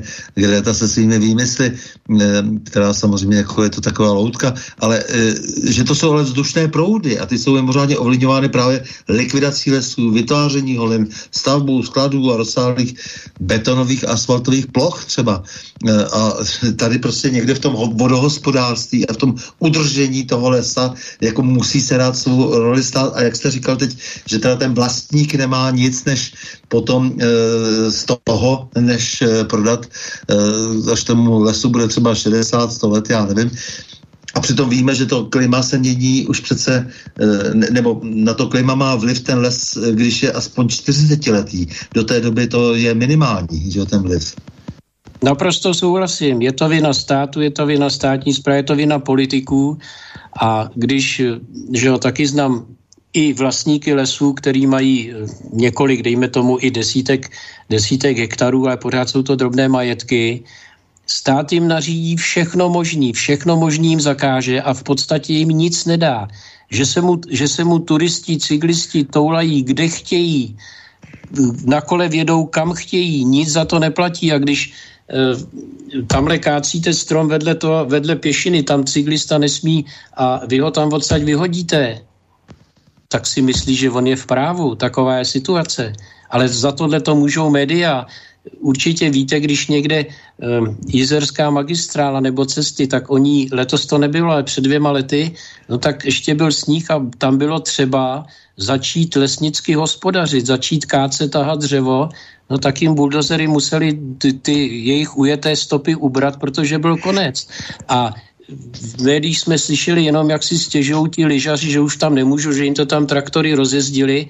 A slovo který by měl dostat ten, aby, aby jim vysvětlil, proč to tak musí být, ten nedostane. Že? Takže e, lidi jsou z médií, les je pro ně, jo? ne pro vlastníka, les je pro ně. No, my jsme taky asi ve střední Evropě nebo v Evropě exces, že, že ve střední Evropě určitě, že 55% lesů je ve vlastnictví státu.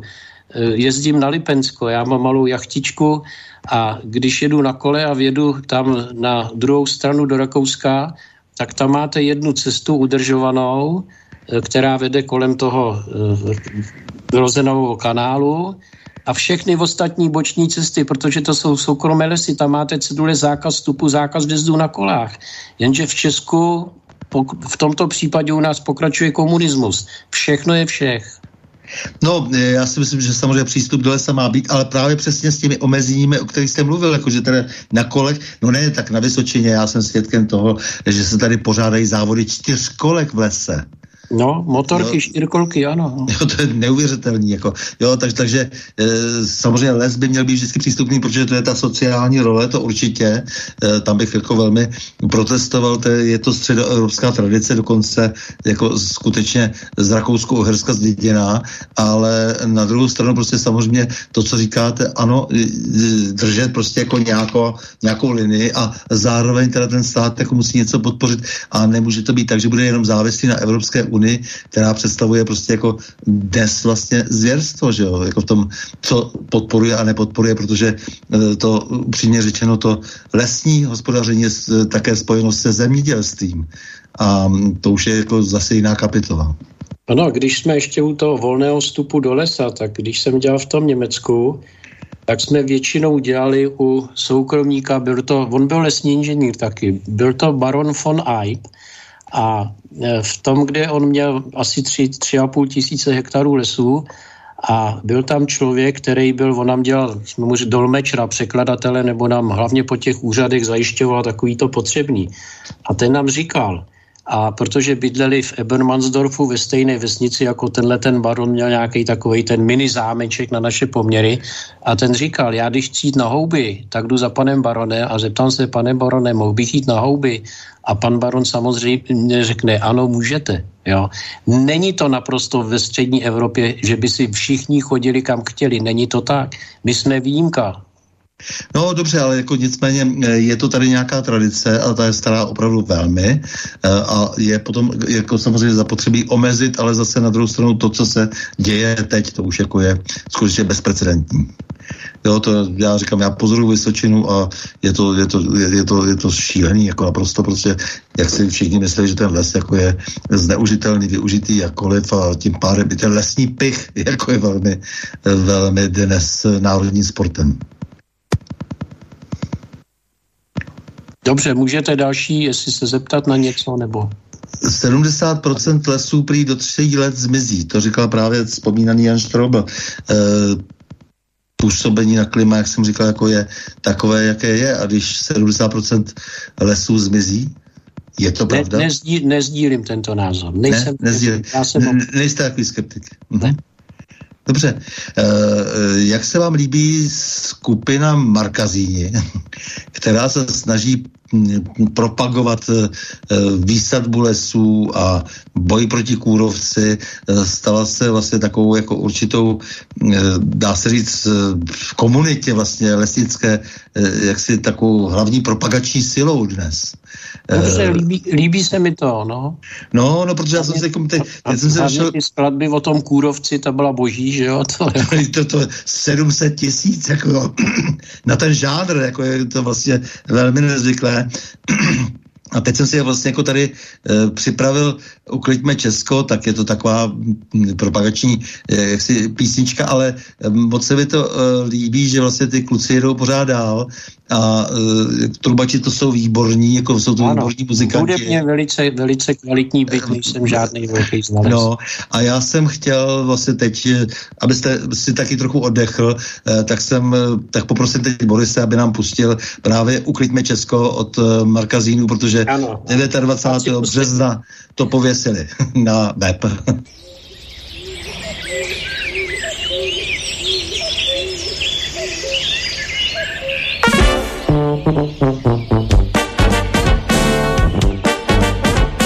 Kdo kdy viděl v lese slušné dítě zahodit plechovku od koly?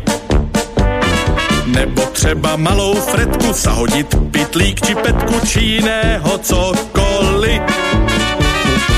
Když třeba nikdo nevidí tě, přece nezahodíš odpadek. V lese nehází se věci a kdo tohle neví, přeci zasloužil by na zádek. Řeknu ti, ukliď les a ukliď louku, pomoz lani, pomoz brouku, oni na to čekají. Ukliď potok vřesoviště i odpadky od ohniště veřejně či potají.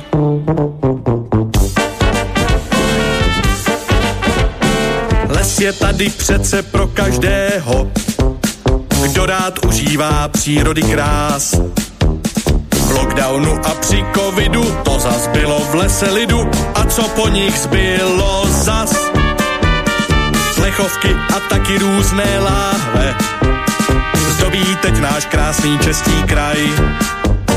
Věci z papíru a pryže, kež by lidi věděli, že do koše se hodit maj. Řeknu ti, kdo chce pro les dělat více, nasaďme si rukavice, spolu projdeme lesem.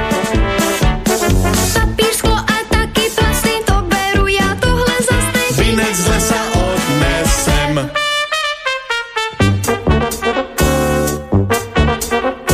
Je ale také potřeba říci, ne všechno se v lese sbírat má. Když potkám jehlu či minu, velkým obloukem jí minu, to ti přece rozum dá. Řeknu ti, ukliď les a ukliď louku, pomoz lani, pomoz brouku, oni na to čekají. Ukliď potok vřesoviště i odpadky od ohniště veřejně či potají. Kdo chce pro les dělat více, nasaďme si rukavice, spolu projdeme lesem. Aby nám tu bylo hezko, společně ukliďme Česko. Vinec z lesa odnesem.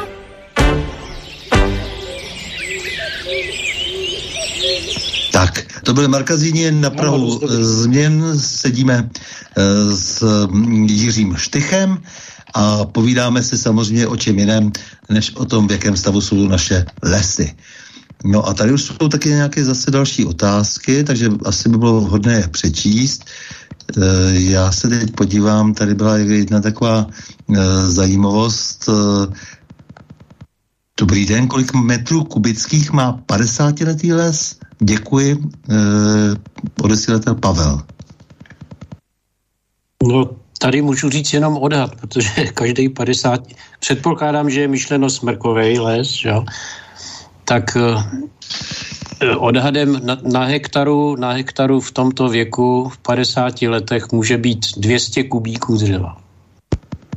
Ale samozřejmě ne všechno je už, 50 letý les není k těžbě, jo? to je ještě, o ten, o ten se ještě musíte starat, dělat probírky a teprve od, rok, od věku 80 let tak můžete můžete začít v podstatě těžit i holinou, která má i ze zákona omezený, eh, omezenou velikost. Potom se Evelina ptá, dobrý večer, děkujeme za zajímavou debatu. Jaký je váš názor jako znalce německých lesů na dílo Petra e, Volebena a jeho popularizaci ochranu lesa před těžkou mechanizací? Z takzvaných odborných kruhů se totiž ozývá jeho negativní hodnocení jakožto populisty. No, k té těžké mechanizaci. Eh, tam je problém, že ta těžká mechanizace, to jsou především ty harvestory, ta technologie harvestorová, harvestor nakrátí, vyvážečka vyveze, všechno jsou to mohutní těžké stroje.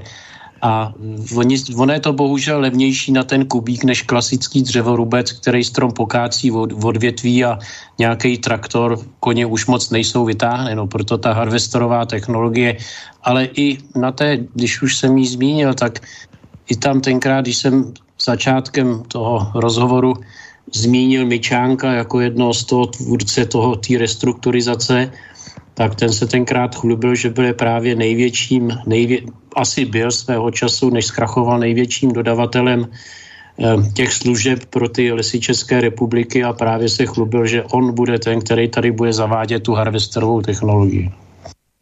No dobře, ale to je přece jedna z hlavních příčin eh, toho, eh, proč se vlastně dneska že se devastují, devastují lesy, ale zároveň se rozváží e, tím, že vlastně jako ty harvestory prostě se s ničím nemažou a těžejí rychle. Nik, e, každý na to kašle, potom na to odkůrování, rozváží se vlastně e, ten kurvet do celé republiky, že jo, často. Ano. No vidíte, když ani bych o tom nezačal mluvit a když uh, mluvíte o tom, jak se rozvážel kůrovec po celé republice, což je pravda a fakt, tak uh, asi před ta kudovcová kalamita byla na vrcholu, je to tak možná čtyři roky, tak eh, tehdejší děkan lesnické fakulty profesor Turčány, to jsem nějak čistě náhodou, bylo to někdy odpoledne, asi jsem byl doma, pustil jsem si televizi, tak tam si notoval s, s doktorem Bláhou, veterinárním lékařem Bláhou, už jsme ho zmiňovali, a přímo konkrétně pan profesor Turčány právě tohle doporučoval. Ten přímo říkal, rychle z lesa ven a vůbec neřešil, jestli ten strom je asanovaný buď teda mechanicky nebo, nebo chemicky, že nějakým postříkem. A mm-hmm. tohle to bylo to opravdu na to, kdo by měl na to čas, tak ať si hledá. Bylo to na ČT zkrátka, jo. Tak k tomu těžko něco říct. No přitom, co vím, pan profesor Turčány je profesorem integrované ochrany lesů, no tak co si o takových odbornících můžete myslet, no.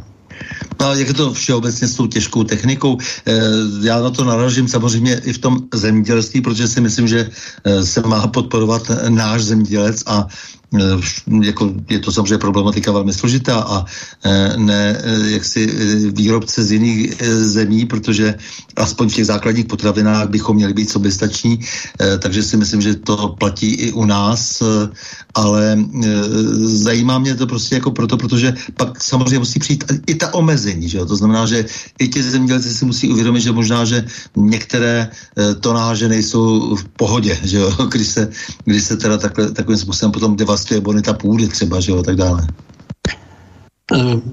K té zemědělské technice říkám, nejsem odborník, ale žiju na vesnici, tak to sleduju, ale zase, zase ta těžká technika, když eh, zrovna včera jsem měl hnojili, že jo, tekutý hnojiva, dneska skoro jiný se nepoužívají, No, tak právě. Je, je to veliký traktor, ale on má ohromně široký pneumatiky a on, když roztáhne to postřikovací zařízení, tak on zabere 20 metrů, jo. A když byste posoudil, jak to třeba bylo, když nám tady jezdili zetory a a mm, nemyslím si, že tohle, co se týká u zemědělců zemědělské půdy, tak já, pro, problém s vodou je problém pro mě, problém orné půdy zemědělské. Protože dneska nikdo organickou hmotu, eh, strniště, sláma, to jde do nějakých bioplynek, že jo, ta se, to, to je, to je ta, ta se nezavoze. Katastrofa, že jo? katastrofa. Tady eh, bydlím kousek, je tu agrojesenice, který hospodaří asi na pěti a půl tisících hektarech, že jo, No a ty si, protože tady je velký, v ten Vodkovicích jsou velké kravíny se zástavem několika set kusů do nic, že jo. No a ty, aby nemuseli vozit hnoj na pole, tak eh, si udělají bioplinku, že jo, no a Potom teda samozřejmě to hnojivo tam je, že tam ta organická hmota se rozloží, mají z toho nějaký ten bioplyn, ale ten zbytek, který má tu hodnotu, ale ta organická hmota v té půdě chybí. Proto ta půda je ulehlá, ale to není problém posledních 30 let, to už je problém od komunistů, jako jo. Je to starý proto... problém, ale, ale dobře, teď se bavíme o té technice, jako, jako, jako protože e, třeba e, i, i v té lesní půdě, že jo, jde o to prostě, co e, se má regulovat, jako jo, vůbec, jako vlastně Eh, co se má podporovat. Eh, bavili jsme se o tom, že se nepodporují vlastně naši pěstitelé lesa, dá se říct. Jako. Eh, takže tam asi někde nastupuje stát. No zase u té zemědělské půdy asi na rozdíl od toho lesu, tak zemědělská půda je až na výjimku ve vlastnictví soukromých vlastníků. Že? U toho lesa je to, tam je to určitě, tam je to jednoznačně opačně. No. Ale Mám zmínit problém řepky, nevím, jak je to do dneška, že jo?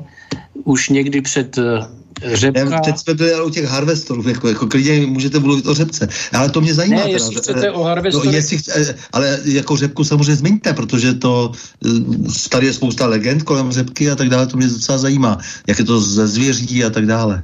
I ty, I ty harvestory v lese, samozřejmě pokud jsou používaný rozumně, tak eh, by neměl být velký problém, ale musí být používaný rozumně. Eh, u té harvestorové technologie, to jsem nezmiňoval, jeden z těch důvodů, eh, když eh, se někde vyskytlo 50 stromů, zhruba 50 kubíků kůrovce, no tak když tam někdo už to vysoutěžil a poslal tam ten harvestor, ten tam nepojede pro 50 kubíků protože ten harvestor je schopen za den udělat 200 kubíků, jo. Aha, aha. No, ale to, to si musí ohlídat ten, který buď to vysoutěžil tu zakázku, anebo ten, kdo je zodpovědný za to, kdo tu zakázku zadal, no. To jsou ty revírníci, že jo, nebo jak si dneska říkají u lesů České republiky. To byl třeba další problém, že se oprávněně to veřejnost kritizovala, viděl jsem to i ve fotkách v médiích nebo na nějakých těch internetových, že jo? No takže eh, Kulovcová kalamita vrcholila před těma dvěma, třema lety a eh, byly tam vidět skládky, že tam je, já nevím, třetina zelených stromů. Jo? Oni vám hmm. řeknou, no jo, ale eh, ten strom, on už tam v té kůře ten kůrovec byl, jenže to vy jako nemůžete z té fotografie nebo z toho nějakého záběru posoudit, jako jo. To už je potom jenom na ten dohled odpovědnost odpovědných osob. No. Jo, že vlastně jako když už ten harvestor je, tak se využije a e, jako v podstatě se pořeže kde co. Ano, a do, nebo se dokonce čeká, jak se mi taky do nás donešlo, že se čeká, no tak teď je tu 50, tak počkáme do podzimu, ono to bude 200, že jo. jo? Pak, tam ten harvestor, pak tam ten harvestor pošleme, to už potom za to stojí, no. Nechá se to sežrat. Asi tak, no. Mm-hmm. Mm-hmm. Uh, vy jste před tou písničkou vlastně jsme končili těmi věci, nebo jsme se bavili potom ještě o těch věcích. Uh, objevují se falešné, zkreslené posudky, uh, které tvrdí, že třeba dosavadní postupy byly správné, ty, které se teď vůči kurovci uplatí. Mohl byste jmenovat všechny ty pavěce, nebo kteří třeba zradili svůj stav vlastně? Komu ti lidé slouží? Proč to dělají? Já, já jsem zmiňoval, že ty, co tady Eh, já je znám kvůli té Šumavě, jo, hlavně. Mm, jasně, jasně. A ty se odmlčeli. ty se třeba i určitě vám něco říká taky dneska profesor, profesor Just, že jo, ten, jo, jo. my mu říkáme teatrolog, že jo, e, ten byl taky hrozně chytrý, na Šumavě tomu rozuměl. On tam někde, někde na Prachaticku snad má chalupu, tak vidí do lesa, tak rozumí lesu.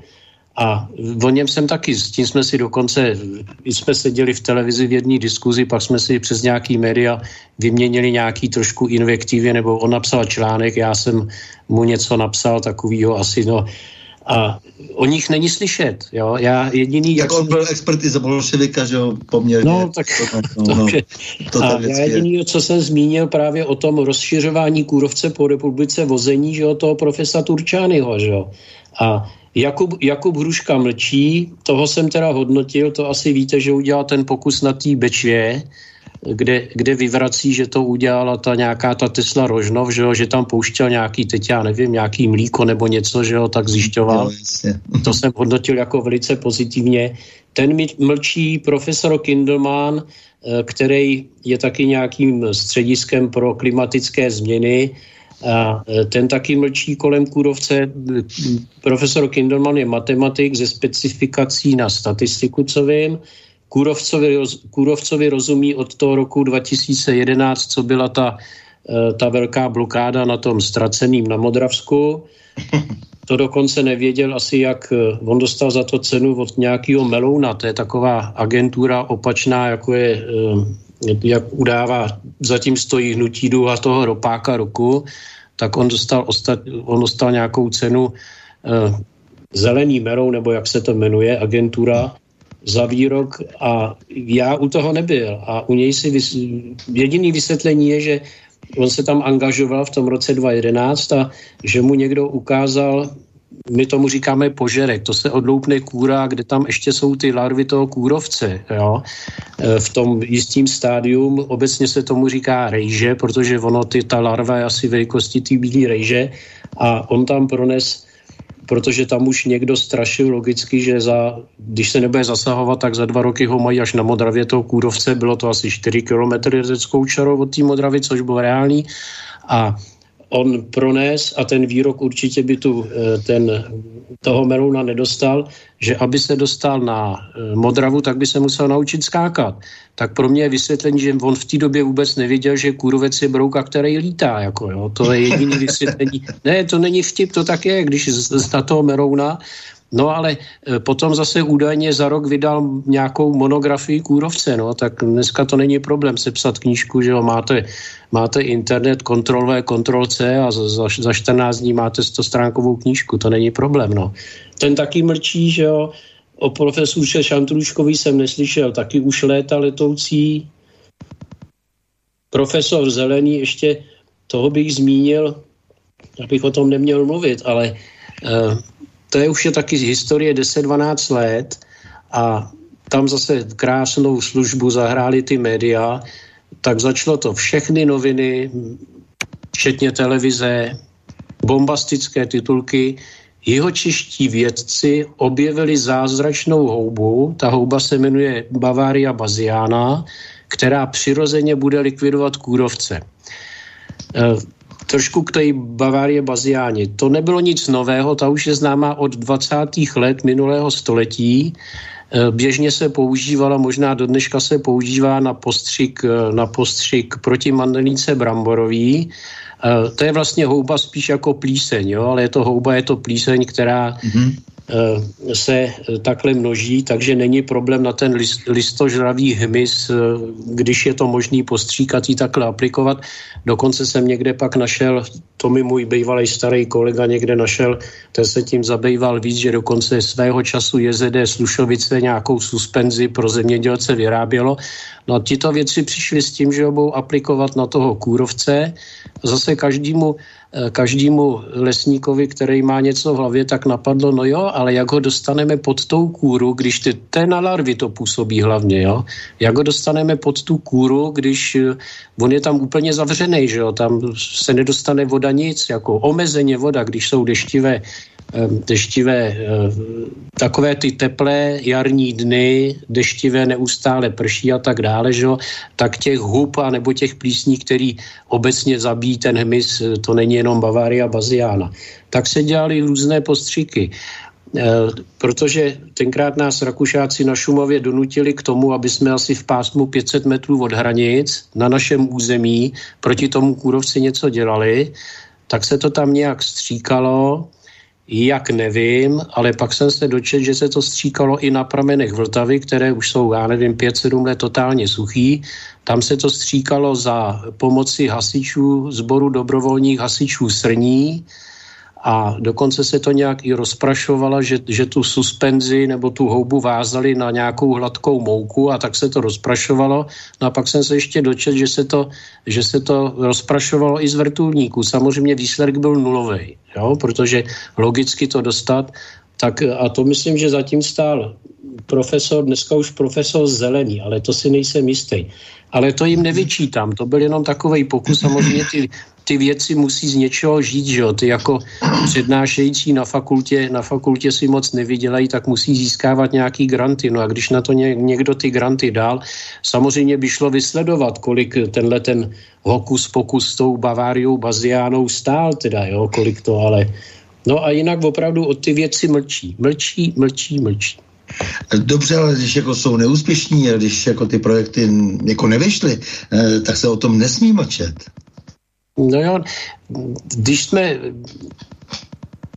No, když se to načal, eh, doktorka Marková, to byla nadšen, nadšen, nadšená, eh, chodí po Šumavě, je to lékařka, myslím, že má alergoložka, že je ze specializací a s tou jsme se taky seznámili. A eh, ta jednou eh, z nějakých těch webů internetu, tak eh, stáhla kolik, a to, to už jde o stovky milion, milia, milionů, a e, jmenovala profesorku Šantruškovou, Hrušku a Kindelmana. A oni ji žalovali za, že jim poškodila nějak dobré jméno.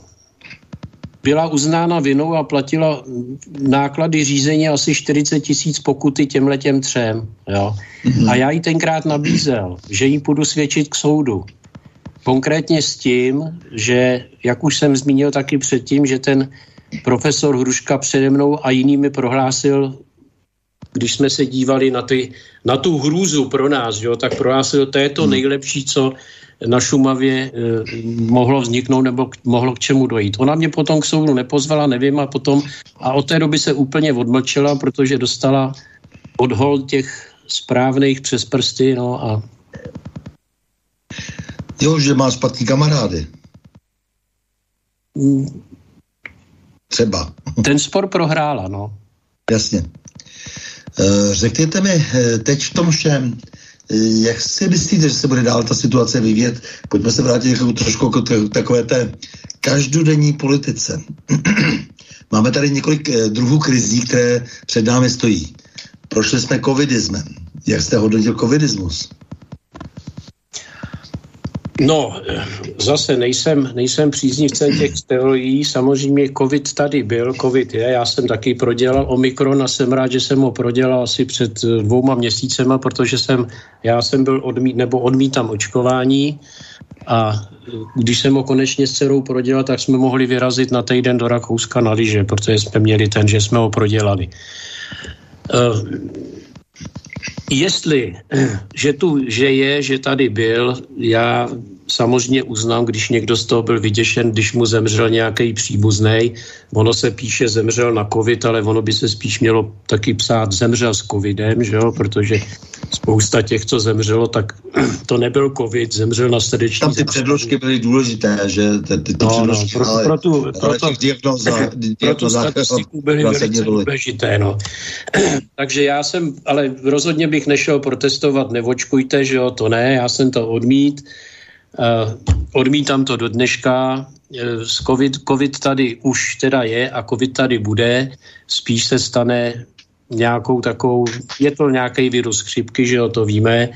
tak budeme mít asi víc těch, víc těch eh, klonů té chřipky s, s tím covidem, asi jich bude víc, no. Ale jako mě to hruzu nebude, ale říkám, to, je jenom můj názor, já z toho strach nemám a holci covid nějakou daň, jako chřipka si vybere každý rok nějakou daň, že jo, pořád bude několik asi tisíc úmrtí na, na běžnou chřipku, tak hol to bude na covid taky, no. No ten eh, dopad samozřejmě společenský, proto říkám covidismus, eh, byl masivní, protože půl bilionu korun se někde půjčí, ztratí se, nikdo neví ani kde jsou. E, to je docela zásadní společenský problém e, a samozřejmě to omezení a zlikvidování vlastně, e, vlastně celých odvětví prakticky, protože tady padá prostě podnikatel za podnikatelem. To byla docela rána, že za, ta, za ty dva roky. E, to se nedá moc jako dobře vysvětlovat. No jo, to bychom se zase museli asi obrátit na odpovědné činiteli vlády, to znamená tý minulé, ale já jsem asi před týdnem, tak jsem zase zaznamenal zprávu, že když nejvyšší kontrolní úřad dělal, dělal nějakou eh, kontrolu, eh, takže z toho co vláda tvrdila, tu díru do toho státního rozpočtu, takže asi jenom, jenom že 90% šlo úplně mimo, 10% bylo na covid. To byla samozřejmě ministrině, bývalá ex-ministrině to rozporuje, že tomu NKU nerozumí, to jsem taky zaznamenal. Samozřejmě byl to, byl to zase důvod, jak někomu něco i přihrát, že jo Určitě spousta podnikatelů zkrachovalo, ale jsou i podnikatelé, které si, kteří si přihřáli políštěčku a dokonce si zobli. Že? No. Podpořuje se třeba i herny, to, ano, což, to... je, což je neuvěřitelné. Prostě, no, no, prostě normální hospodský, hospodský eh, vlastně jako, jsou, jsou na huntě, ale herny si přišli na no, no, tak, to je, no, to je to lobby, že? když mají to správné lobby na, a mají toho správného lobbystu na tom správném místě, no tak nakonec jde všechno. No. No ne, tak tady jde o to prostě, že se prostě ztratilo obrovské množství peněz a někdo si půjčil ty peníze. Někdo si půjčil.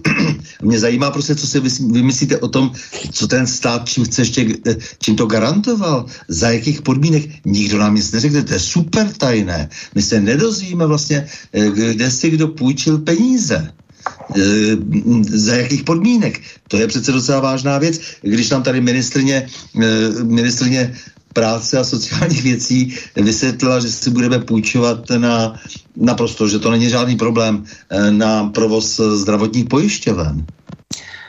No, oni vždycky měli na tu ohromnou díru do toho státního rozpočtu, takže ho bývalý ministr, a budu jmenovat Babiš, že jo, včetně ministrině financí, tak Vždycky jeho bylo, vždyť jsme z těch eh, států Evropské unie jedna z nejméně zadlužených států. No. Tím vysvětloval, nedělejte si žádnou žádný problémy s půl bilionovým dírou do státního rozpočtu, jiný státy jsou na tom už, no možná má pravdu, já nevím, já tohle to jako, ale jako vím jednoznačně, že eh, Byť jsem důchodce, nemám velký důchod, protože to víte, živnostníci vždycky jsme dělali, ale v rámci norem všechno ale eh, já tvrdím, že eh, si žijeme nad poměry eh, že důchodci mají vysoké důchody, ostatně Dick Babiš tím si kupoval své voliče, že jo. Pořád přidával, pořád přidával, i když spousta důchodců ani neví, že drtilá většina z toho, co dostali, tak je ze zákona, že to je povinná valorizace zákonem, že jo. Babiš k tomu přihodil v průměru dvě, tři stovky navíc a tím si kupoval voliče, no a tím ta díra do toho státního rozpočtu šla, no. A naše ekonomika bohužel není tak dynamická, jako je ta německá, no to tak je, no. A ty dluhy někdo bude muset jednou zaplatit, budou to platit naši potomci, no to jako, někdo řekne, vytiskne se více peněz, no ale to je inflace, to není řešení. Jo, takže mě nezajímají prostě jako tyhle ty drobné eh, dohady o nějaký, eh, nějaký virus a eh, jaksi a prevenci. Prostě mě zajímá prostě ten terorismus, který tady prostě jako vlastně se praktikoval na státní úrovni a to, že se půjčil eh, půl bilion na to, aby se rozkradl, to mě zajímá v tom covidismu a já jenom navazuji dále, protože teď jsme prostě svědky eh, jedné eh, katastrofy za druhou. Eh, energetická chudoba, to zasáhne samozřejmě úplně všechny, včetně lesů. Co to znamená? Jak, jak si vykládáte to, to chování toho státu, to, že vlastně vyrábíme za nějakých 25 halířů, eh, vyrábíme elektrickou energii a e, prodáváme ji do Německa bez ohledu na vlastní občany, abychom tedy měli nějaké omezení. zpátky. A, a no. pak ji draze kupovali zpátky a navíc ta elektřina zůstane tady, neopustí ani vlastně to území, to znamená, že to je obyčejný lup to není nic jiného. Přece musíme věci pojmenovat správným jménem. To není žádný biznis. To je prostě, to, to, je, to, je, to jsou lidé jaksi z ranku sarkafarky. Můj názor je, že v Evropě, byť když bylo referendum o Evropské unii, tak jsem hlasoval pro, dneska bych hlasoval za vystoupení, i když nemůžeme sami.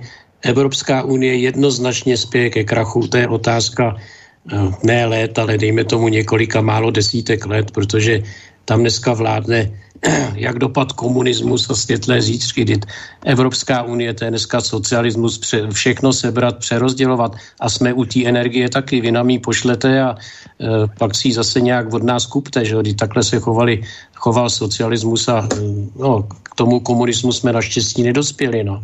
Takže ta nemá, podle mě nemá žádnou budoucnost a Určitě víte, jaké prognozy se dávaly. Tři roky je to asi, že jo, co byl Brexit, jak nám všichni odborníci vysvětlovali, jak na tom Británii bude špatně. Dneska je na tom tak, že se ani nezmíní, jak je na tom dobře. No. Je to no, můj názor to, na Evropskou unii, protože... A ještě to, jednu si klidně ještě potom vyslechnu jednou, ale jako nicméně potravinová chudoba, e, to přece souvisí úzce e, s energetikou, s pěstováním energie na polích, s pěstováním nafty na polích, to jsou ty, e, to jsou ty řepky a to jsou ty bioplinky, o kterých jsme mluvili. To znamená, že vlastně naprosto ta půda je jako ta, která je vlastně svým způsobem posvátná, je znehodnocena takovouhle lumpárnou. Já k tomuhle jsem zase spíš optimista. Já žádnou potravinovou krizi nevidím. Přiznejme si, že jsme rozežraný. Plítváme potravinama. Mm-hmm. Je situace teď samozřejmě v rámci Ukrajiny, bude to trvat několik let, budeme se muset uskromnit. A myslím si, že nikomu nevadí, když se trošku uskromní. Jo? Já z tohohle strach nemám a eh, když to řeknu trošku kacířsky, možná dobře nám tak, za včasu. E, ale možná, že za naší píchu, ne? No ano, to je, to je na to navázaný, že jo. Je to tak, no. Já to takhle vidím. To, Dobře, já se tak podívám na další dotazy. Uh, do, uh, počkejte, počkejte, tady, kdo nám tady ještě... Několikrát jsme upozorňovali MŽP a i MZE, to znamená ministerstvo zemědělství a ministerstvo životního prostředí, aby konala o ochranu lesů, vyžadovala, píše Jaroslav Novák. Eh, ztratíme hydrologické funkce lesa a vyčesávání horizontálních srážek vlhkého ovzduší při příhodných teplotních, eh, vlhkostních a tlakových podmínek a rostného bodu tak, že zdravý les pohání koloběh vody a nasává oceánskou vlhkost na kontinenty. Nepochopení všech holistických vlivů lesa na přírodu a společnost je tragickou a zničující koncepcí vysoké politiky a odmítání odborných stanovisek ŽP se stalo krmelcem pro aktivisty a ekoteroristy. Bohužel odbornost se jim nehodí, prachy jsou nejdůležitější. Naprosto souhlasím a není co dodat. Dobře. Milan se ptá, dobrý den, prosím, dá se srovnat energetická hodnota hektar, hektaru vypěstovaného technického konopí, energetická hodnota desetiletého porostu rychlo rostlého topolu a hektaru lesa? Děkuji. Dá. Před taky 20 lety zase ekologisté, tak se tady spíš 30, hned po tom roce 90, tak se začal prosazovat eh, japonský topol, eh, který obsahuje nějaký etylén, ale to obsahuje bříza taky. A někteří, většinou to byli soukromníci, vidím to kolem sebe, když takhle jezdím, tak to vysadili. Ten topol stejně tady neroste, kdyby tam rostla bříza, tak už tam má e, ta biomasa, která vlastně je potom, že jo, to, tam je celuloza, lignin, že jo, a e, která je ta, má tu energetickou hodnotu, tak v té bříze by to bylo dávno, ale když to vezmu takhle, třeba já vemu ten topol a konkrétně třeba dub nebo buk, jo, tak tu dimenzi nebo potom hektaru toho ten topol dosáhne za 50 let to, co třeba ten buk dosáhne za 100 let. Ale ten topol v té hmotě má poloviční výřevnost než třeba ten buk nebo dub. Takže je to úplně stejný. Z hlediska energie teda je myšleno pro spalování, jestli jsem to dobře pochopil. Určitě, ano. Takže je jedno, jestli budu pěstovat energetickou dřevinu topol, anebo ty tvrdí dřeviny, které mají relativně vyšší výhřevnost. Eh, jak vlastně vy vidíte eh, celkovou tu situaci vlastně ve střední Evropě? Eh, to, to je tady častým tématem ve všech vlastně našich diskuzích. Nadnárodní korporace, faktická vláda, co vlastně ty vlády dnes ještě zmůžou, když jsou tak trošku víceméně jmenovány, jmenovány zvenčí. Ty nadnárodní korporace do určité míry představují faktickou vládu země. Protože to je, po, je to provázaný s politikama. Vy asi víte, jak je to v Rakousku, že jo, s rakouským, s rakouským teď nevím, jestli premiérem nebo, eh, nebo prezidentem, že jo. Podívejte se do Německa, jak bylo to SPD tam vládne, jestli se nepletu, jak je to provázaný, že jo, jak se prosazoval Nord Stream, že jo, navázaný na to kdyby korporace nebyly provázané eh, s politickými špičkama, tak eh, by asi to takový nebylo. No, ale protože, ono opačně, protože ty politické špičky jsou provázané s těma korporacemi, no tak nám vládnou a budou vládnout korporace. No. No je to problém, protože prostě ten eh, systém měl být původně průhledným, 200 let se to bojovalo a jsme zpátky, kde no. jsme byli, e, to znamená před francouzskou revoluci se vracíme a nějakým jiným způsobem se vlastně eh, tady prosazuje prostě velmi autoritativní vláda e, a to sice velmi vědomně vlastně a, a celocivilizačně. Ono, to souhlasím, no. Ale to je problém celý euroatlantské civilizace, že no, to no to, v době. No. O tom já mluvím, no. no. Jak myslíte, že bychom my měli jako v té zahraniční politice se chovat? Já jsem pořád přesvědčen, že střední Evropa má svoji vlastní, dá se říct ještě pořád, identitu, geny a locí, že pořád jako je to něco, co eh, by stálo za to, aby se eh, víceméně ošetřilo velmi speciálně. Eh, máte pocit, že bychom se měli soustředit na střední Evropu a být těmi středoevropany? No určitě. Já tomu Vyšegrádu, vím, že dneska už to není asi čtyřka, dneska už je to trojka, že jo, Vyšegrád, ale samozřejmě já fandím i hrozně tomu Polsku teda, jo, který my jsme příliš, Polsko je čtyřikrát větší, že jo, na počet obyvatel minimálně. A že přeci jenom to Polsko v té Evropské unii má trošku jiný zvuk než náš necelý 11 milionový národ, jako jo. Ale e, souhlasím s tím, že nemůžeme si nechat pořád diktovat od Němců a od Francouzů e, a Italů teda to, co tady budeme nebo nebudeme dělat, no. Ale zase jsme u té Evropské unie, kdo tam má hlavní slovo. No. no, ale jsme i u nás, protože zahraniční politika představuje dneska klíč k řešení mnoha našich problémů.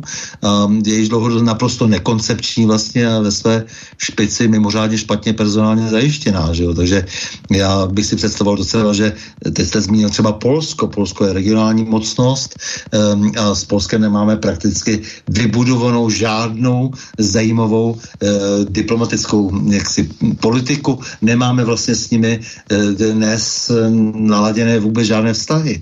Eh, jo, nejsme schopni prostě s Varšovou komunikovat. My tady máme jenom Berlín, Brusel a Washington. Jako, takže to mě docela zajímá prostě, nakolik jsme tohle schopni zvládnout a co si o tom vymyslíte, protože, protože já si myslím, že ať V4 nebo ať už se to jmenuje jakkoliv, je velmi důležitá pro to, abychom byli schopni ve střední Evropě obhájet to, že přece jenom je to jako jiný svět, ehm, než ten, který se snaží eh, víceméně nás jenom kolonizovat. No, když naši, naši, politici, naši politici už 30 let tak se zlížejí jenom v tom západu a e, s Polskem, že no, tak my, co si budeme povídat, od roku, od roku 18, když vzniklo Československo, tak jsme asi nikdy s Polskem neměli až na výjimku nějaký lepší vztahy, což je samozřejmě chyba, že jo. jo. To bychom se to bychom se dostali už k Benešovo mezinárodní politice, jak ten, ten hlavně Polsko s ním nechtěl nic mít, že jo? myslel si, máme s nima problémy, nevím, že jo, samozřejmě Beneš byl orientovaný hlavně na Francii, na západ, no a jako bohužel je to do dneška, jestli k ním zlížíme jako k těm bohatším státům, no tak zlížejme, ale uh, není to ono, no, prostě si, opravdu trošku, uh, je trošku jiná, proto říkám, samozřejmě vadí mi sice uznávám to, co tam třeba chce Orbán, trošku větší suverenitu, ale ne příklon k Rusku. Tedy, jo, to, ale vím, že tady už jako V5 nebude, že jo, to už tady není kde brát, že jo. tak. tak hlásí se Slovensko, hlásí se další. No, tak ano, vím, že zase se třema milionama obyvatel, že jo, taky nemá příliš a nebude mít velký hlas, ale a řekl jste dobře, že... To nejde, že jo, to je jasný, to víme zase historicky, co jsou Srbové, no. Eh, eh, hlavně si myslím, že víte, jako, že, že, s tím, že s tou Francií prostě byl to omyl poměrně, protože už to bylo velmi vzdálené, ty vztahy, kdy byly někdy ještě nějaké vůbec, ale my se musíme pohybovat prostě z těch reálných vztazích a tady byly severojižní vztahy, tady, tady byla spousta vztahů, prostě, které jsme naprosto zanedbali, se ne, nejsme schopni dneska zkomunikovat s Itálií a to všechno vlastně eh, kdysi v tom soustátí eh, před eh, převratem v roce 18 jako existovalo, že jo? takže to si myslím, že je důležité, abychom zpátky uměli obnovit. No ono zase, když jenom takhle sjedu zase těch pár, těch 30 let zpátky, tak vzpomenete si na nějakého ministra uh, zahraničí, který, který by se nechal jako označit, to byla osobnost. Já ne. ne, já s tím mám velký problém, protože no. E, mám problém i s tím, že i kdyby to nebyly osobnosti, e, tak e, mám problém s tím, že tam nebyla nikdy žádná kontinuita, což právě jako můžeme se velmi kriticky třeba stavit i k celé řadě postojů Polska, tak v Polsku vždycky ta kontinuita byla, ať tam bylo levo nebo pravo. My tohle neumíme a speciálně zahraniční politika vyžaduje kontinuitu, vyžaduje určitou schodu v, mezi jaksi politickými názory a politickými směřováními. Prostě ta, ta země musí mít přece jenom jako nějakou představu o tom, kde je a o co jde.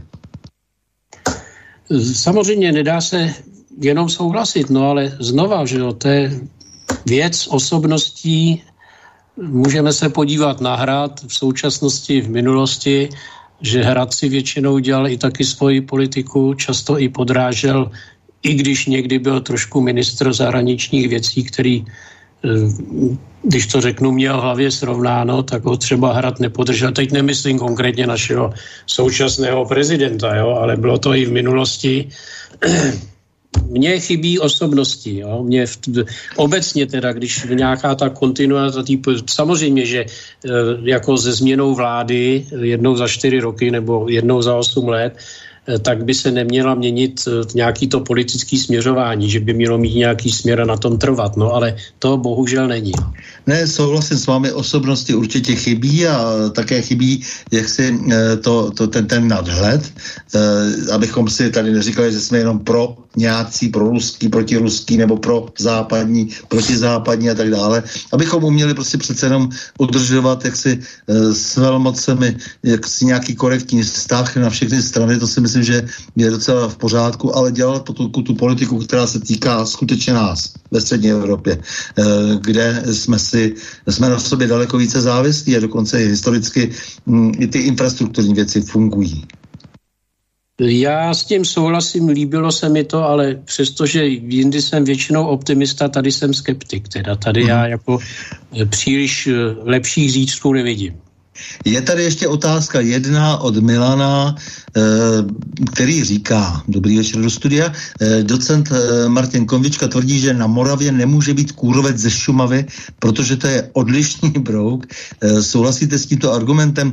Ještě poznámka k překvapivému šíření kůrovce Václav Cílek, geolog, že? O hrozící kůrovcové kalamitě, kalamitě mluvil včera přibližně dva roky před vypuknutím, tak to museli zodpovědní dobře vědět a dělali mrtvé brouky. S poděkováním za pořad Milan. K tomu Martinu Konvičkovi, taky ho znám osobně. on je trošku excentrik, ale to je jeho věc, protože on se taky kdysi angažoval do, do Šumavy. S tím broukem ze Šumavy na Vysočině. Já jsem tento názor že původcem té kalamity na eh, Vysočině je šumavský brouk. Ten, ty názory znám i od svých kolegů, který, dejme tomu, o tom kůrovci toho ví možná jako já, ale mm, já si to nemyslím, že příčinou, samozřejmě Brouk je pořád stejný, i typografus je stejný na Šumavě jako na Vysočině, jako v Jeseníkách v Beskydech, jo. Ale jestli on říká, že je jiný, jo, tak asi měl na mysli, že není z té Šumavy, že z té Šumavy tam nepřelít. Ale zase vyloučit se to nedá. Aha. A teď jako váš vztah teda k tomu všemu e, organizování tady toho našeho politického života, už jste to naznačil s Evropskou unii. E, teď jsme se bavili o střední Evropě, že by bylo dobře, kdyby tady přece jenom nějaký organizační celek fungoval, přece jenom by to byla nějaká aspoň e, kvantita, kterou by bylo možno e, postavit v tom rozpadajícím se evropském světě eh, jaksi eh, do nějaké rozumné prostě pozice. Eh, jak vidíte Evropskou unii a vůbec to naše směřování v těch organizacích, které se snaží nějak globálně uchopit v době rozpadu civilizace jaksi svoje směřování, aniž jak si tomu často ti lidé vůbec jako nějak věří a rozumějí? Co se týká Evropské unie, tam jsem skeptik taky a já to už jsem zmiňoval, nevidím její budoucnost. A vzpomenu na jeden příspěvek na nějakým serveru, kdy se volila nebo zvolili von der Leyen do čela, tak tam jeden vtipně napsal, no jestli se má Evropská unie rozpadnout, tak lepšího už zvolit nemohli, že? a to tak asi je. Ale co bude, až se, a o tom jsem přesvědčený, ta se rozpadne a bytě mi téměř 70, tak věřím, že se ještě dožiju toho, že se Evropská unie rozpadne, ale co potom, to opravdu nevím, ani nedokážu nějak predikovat, jak by se mělo.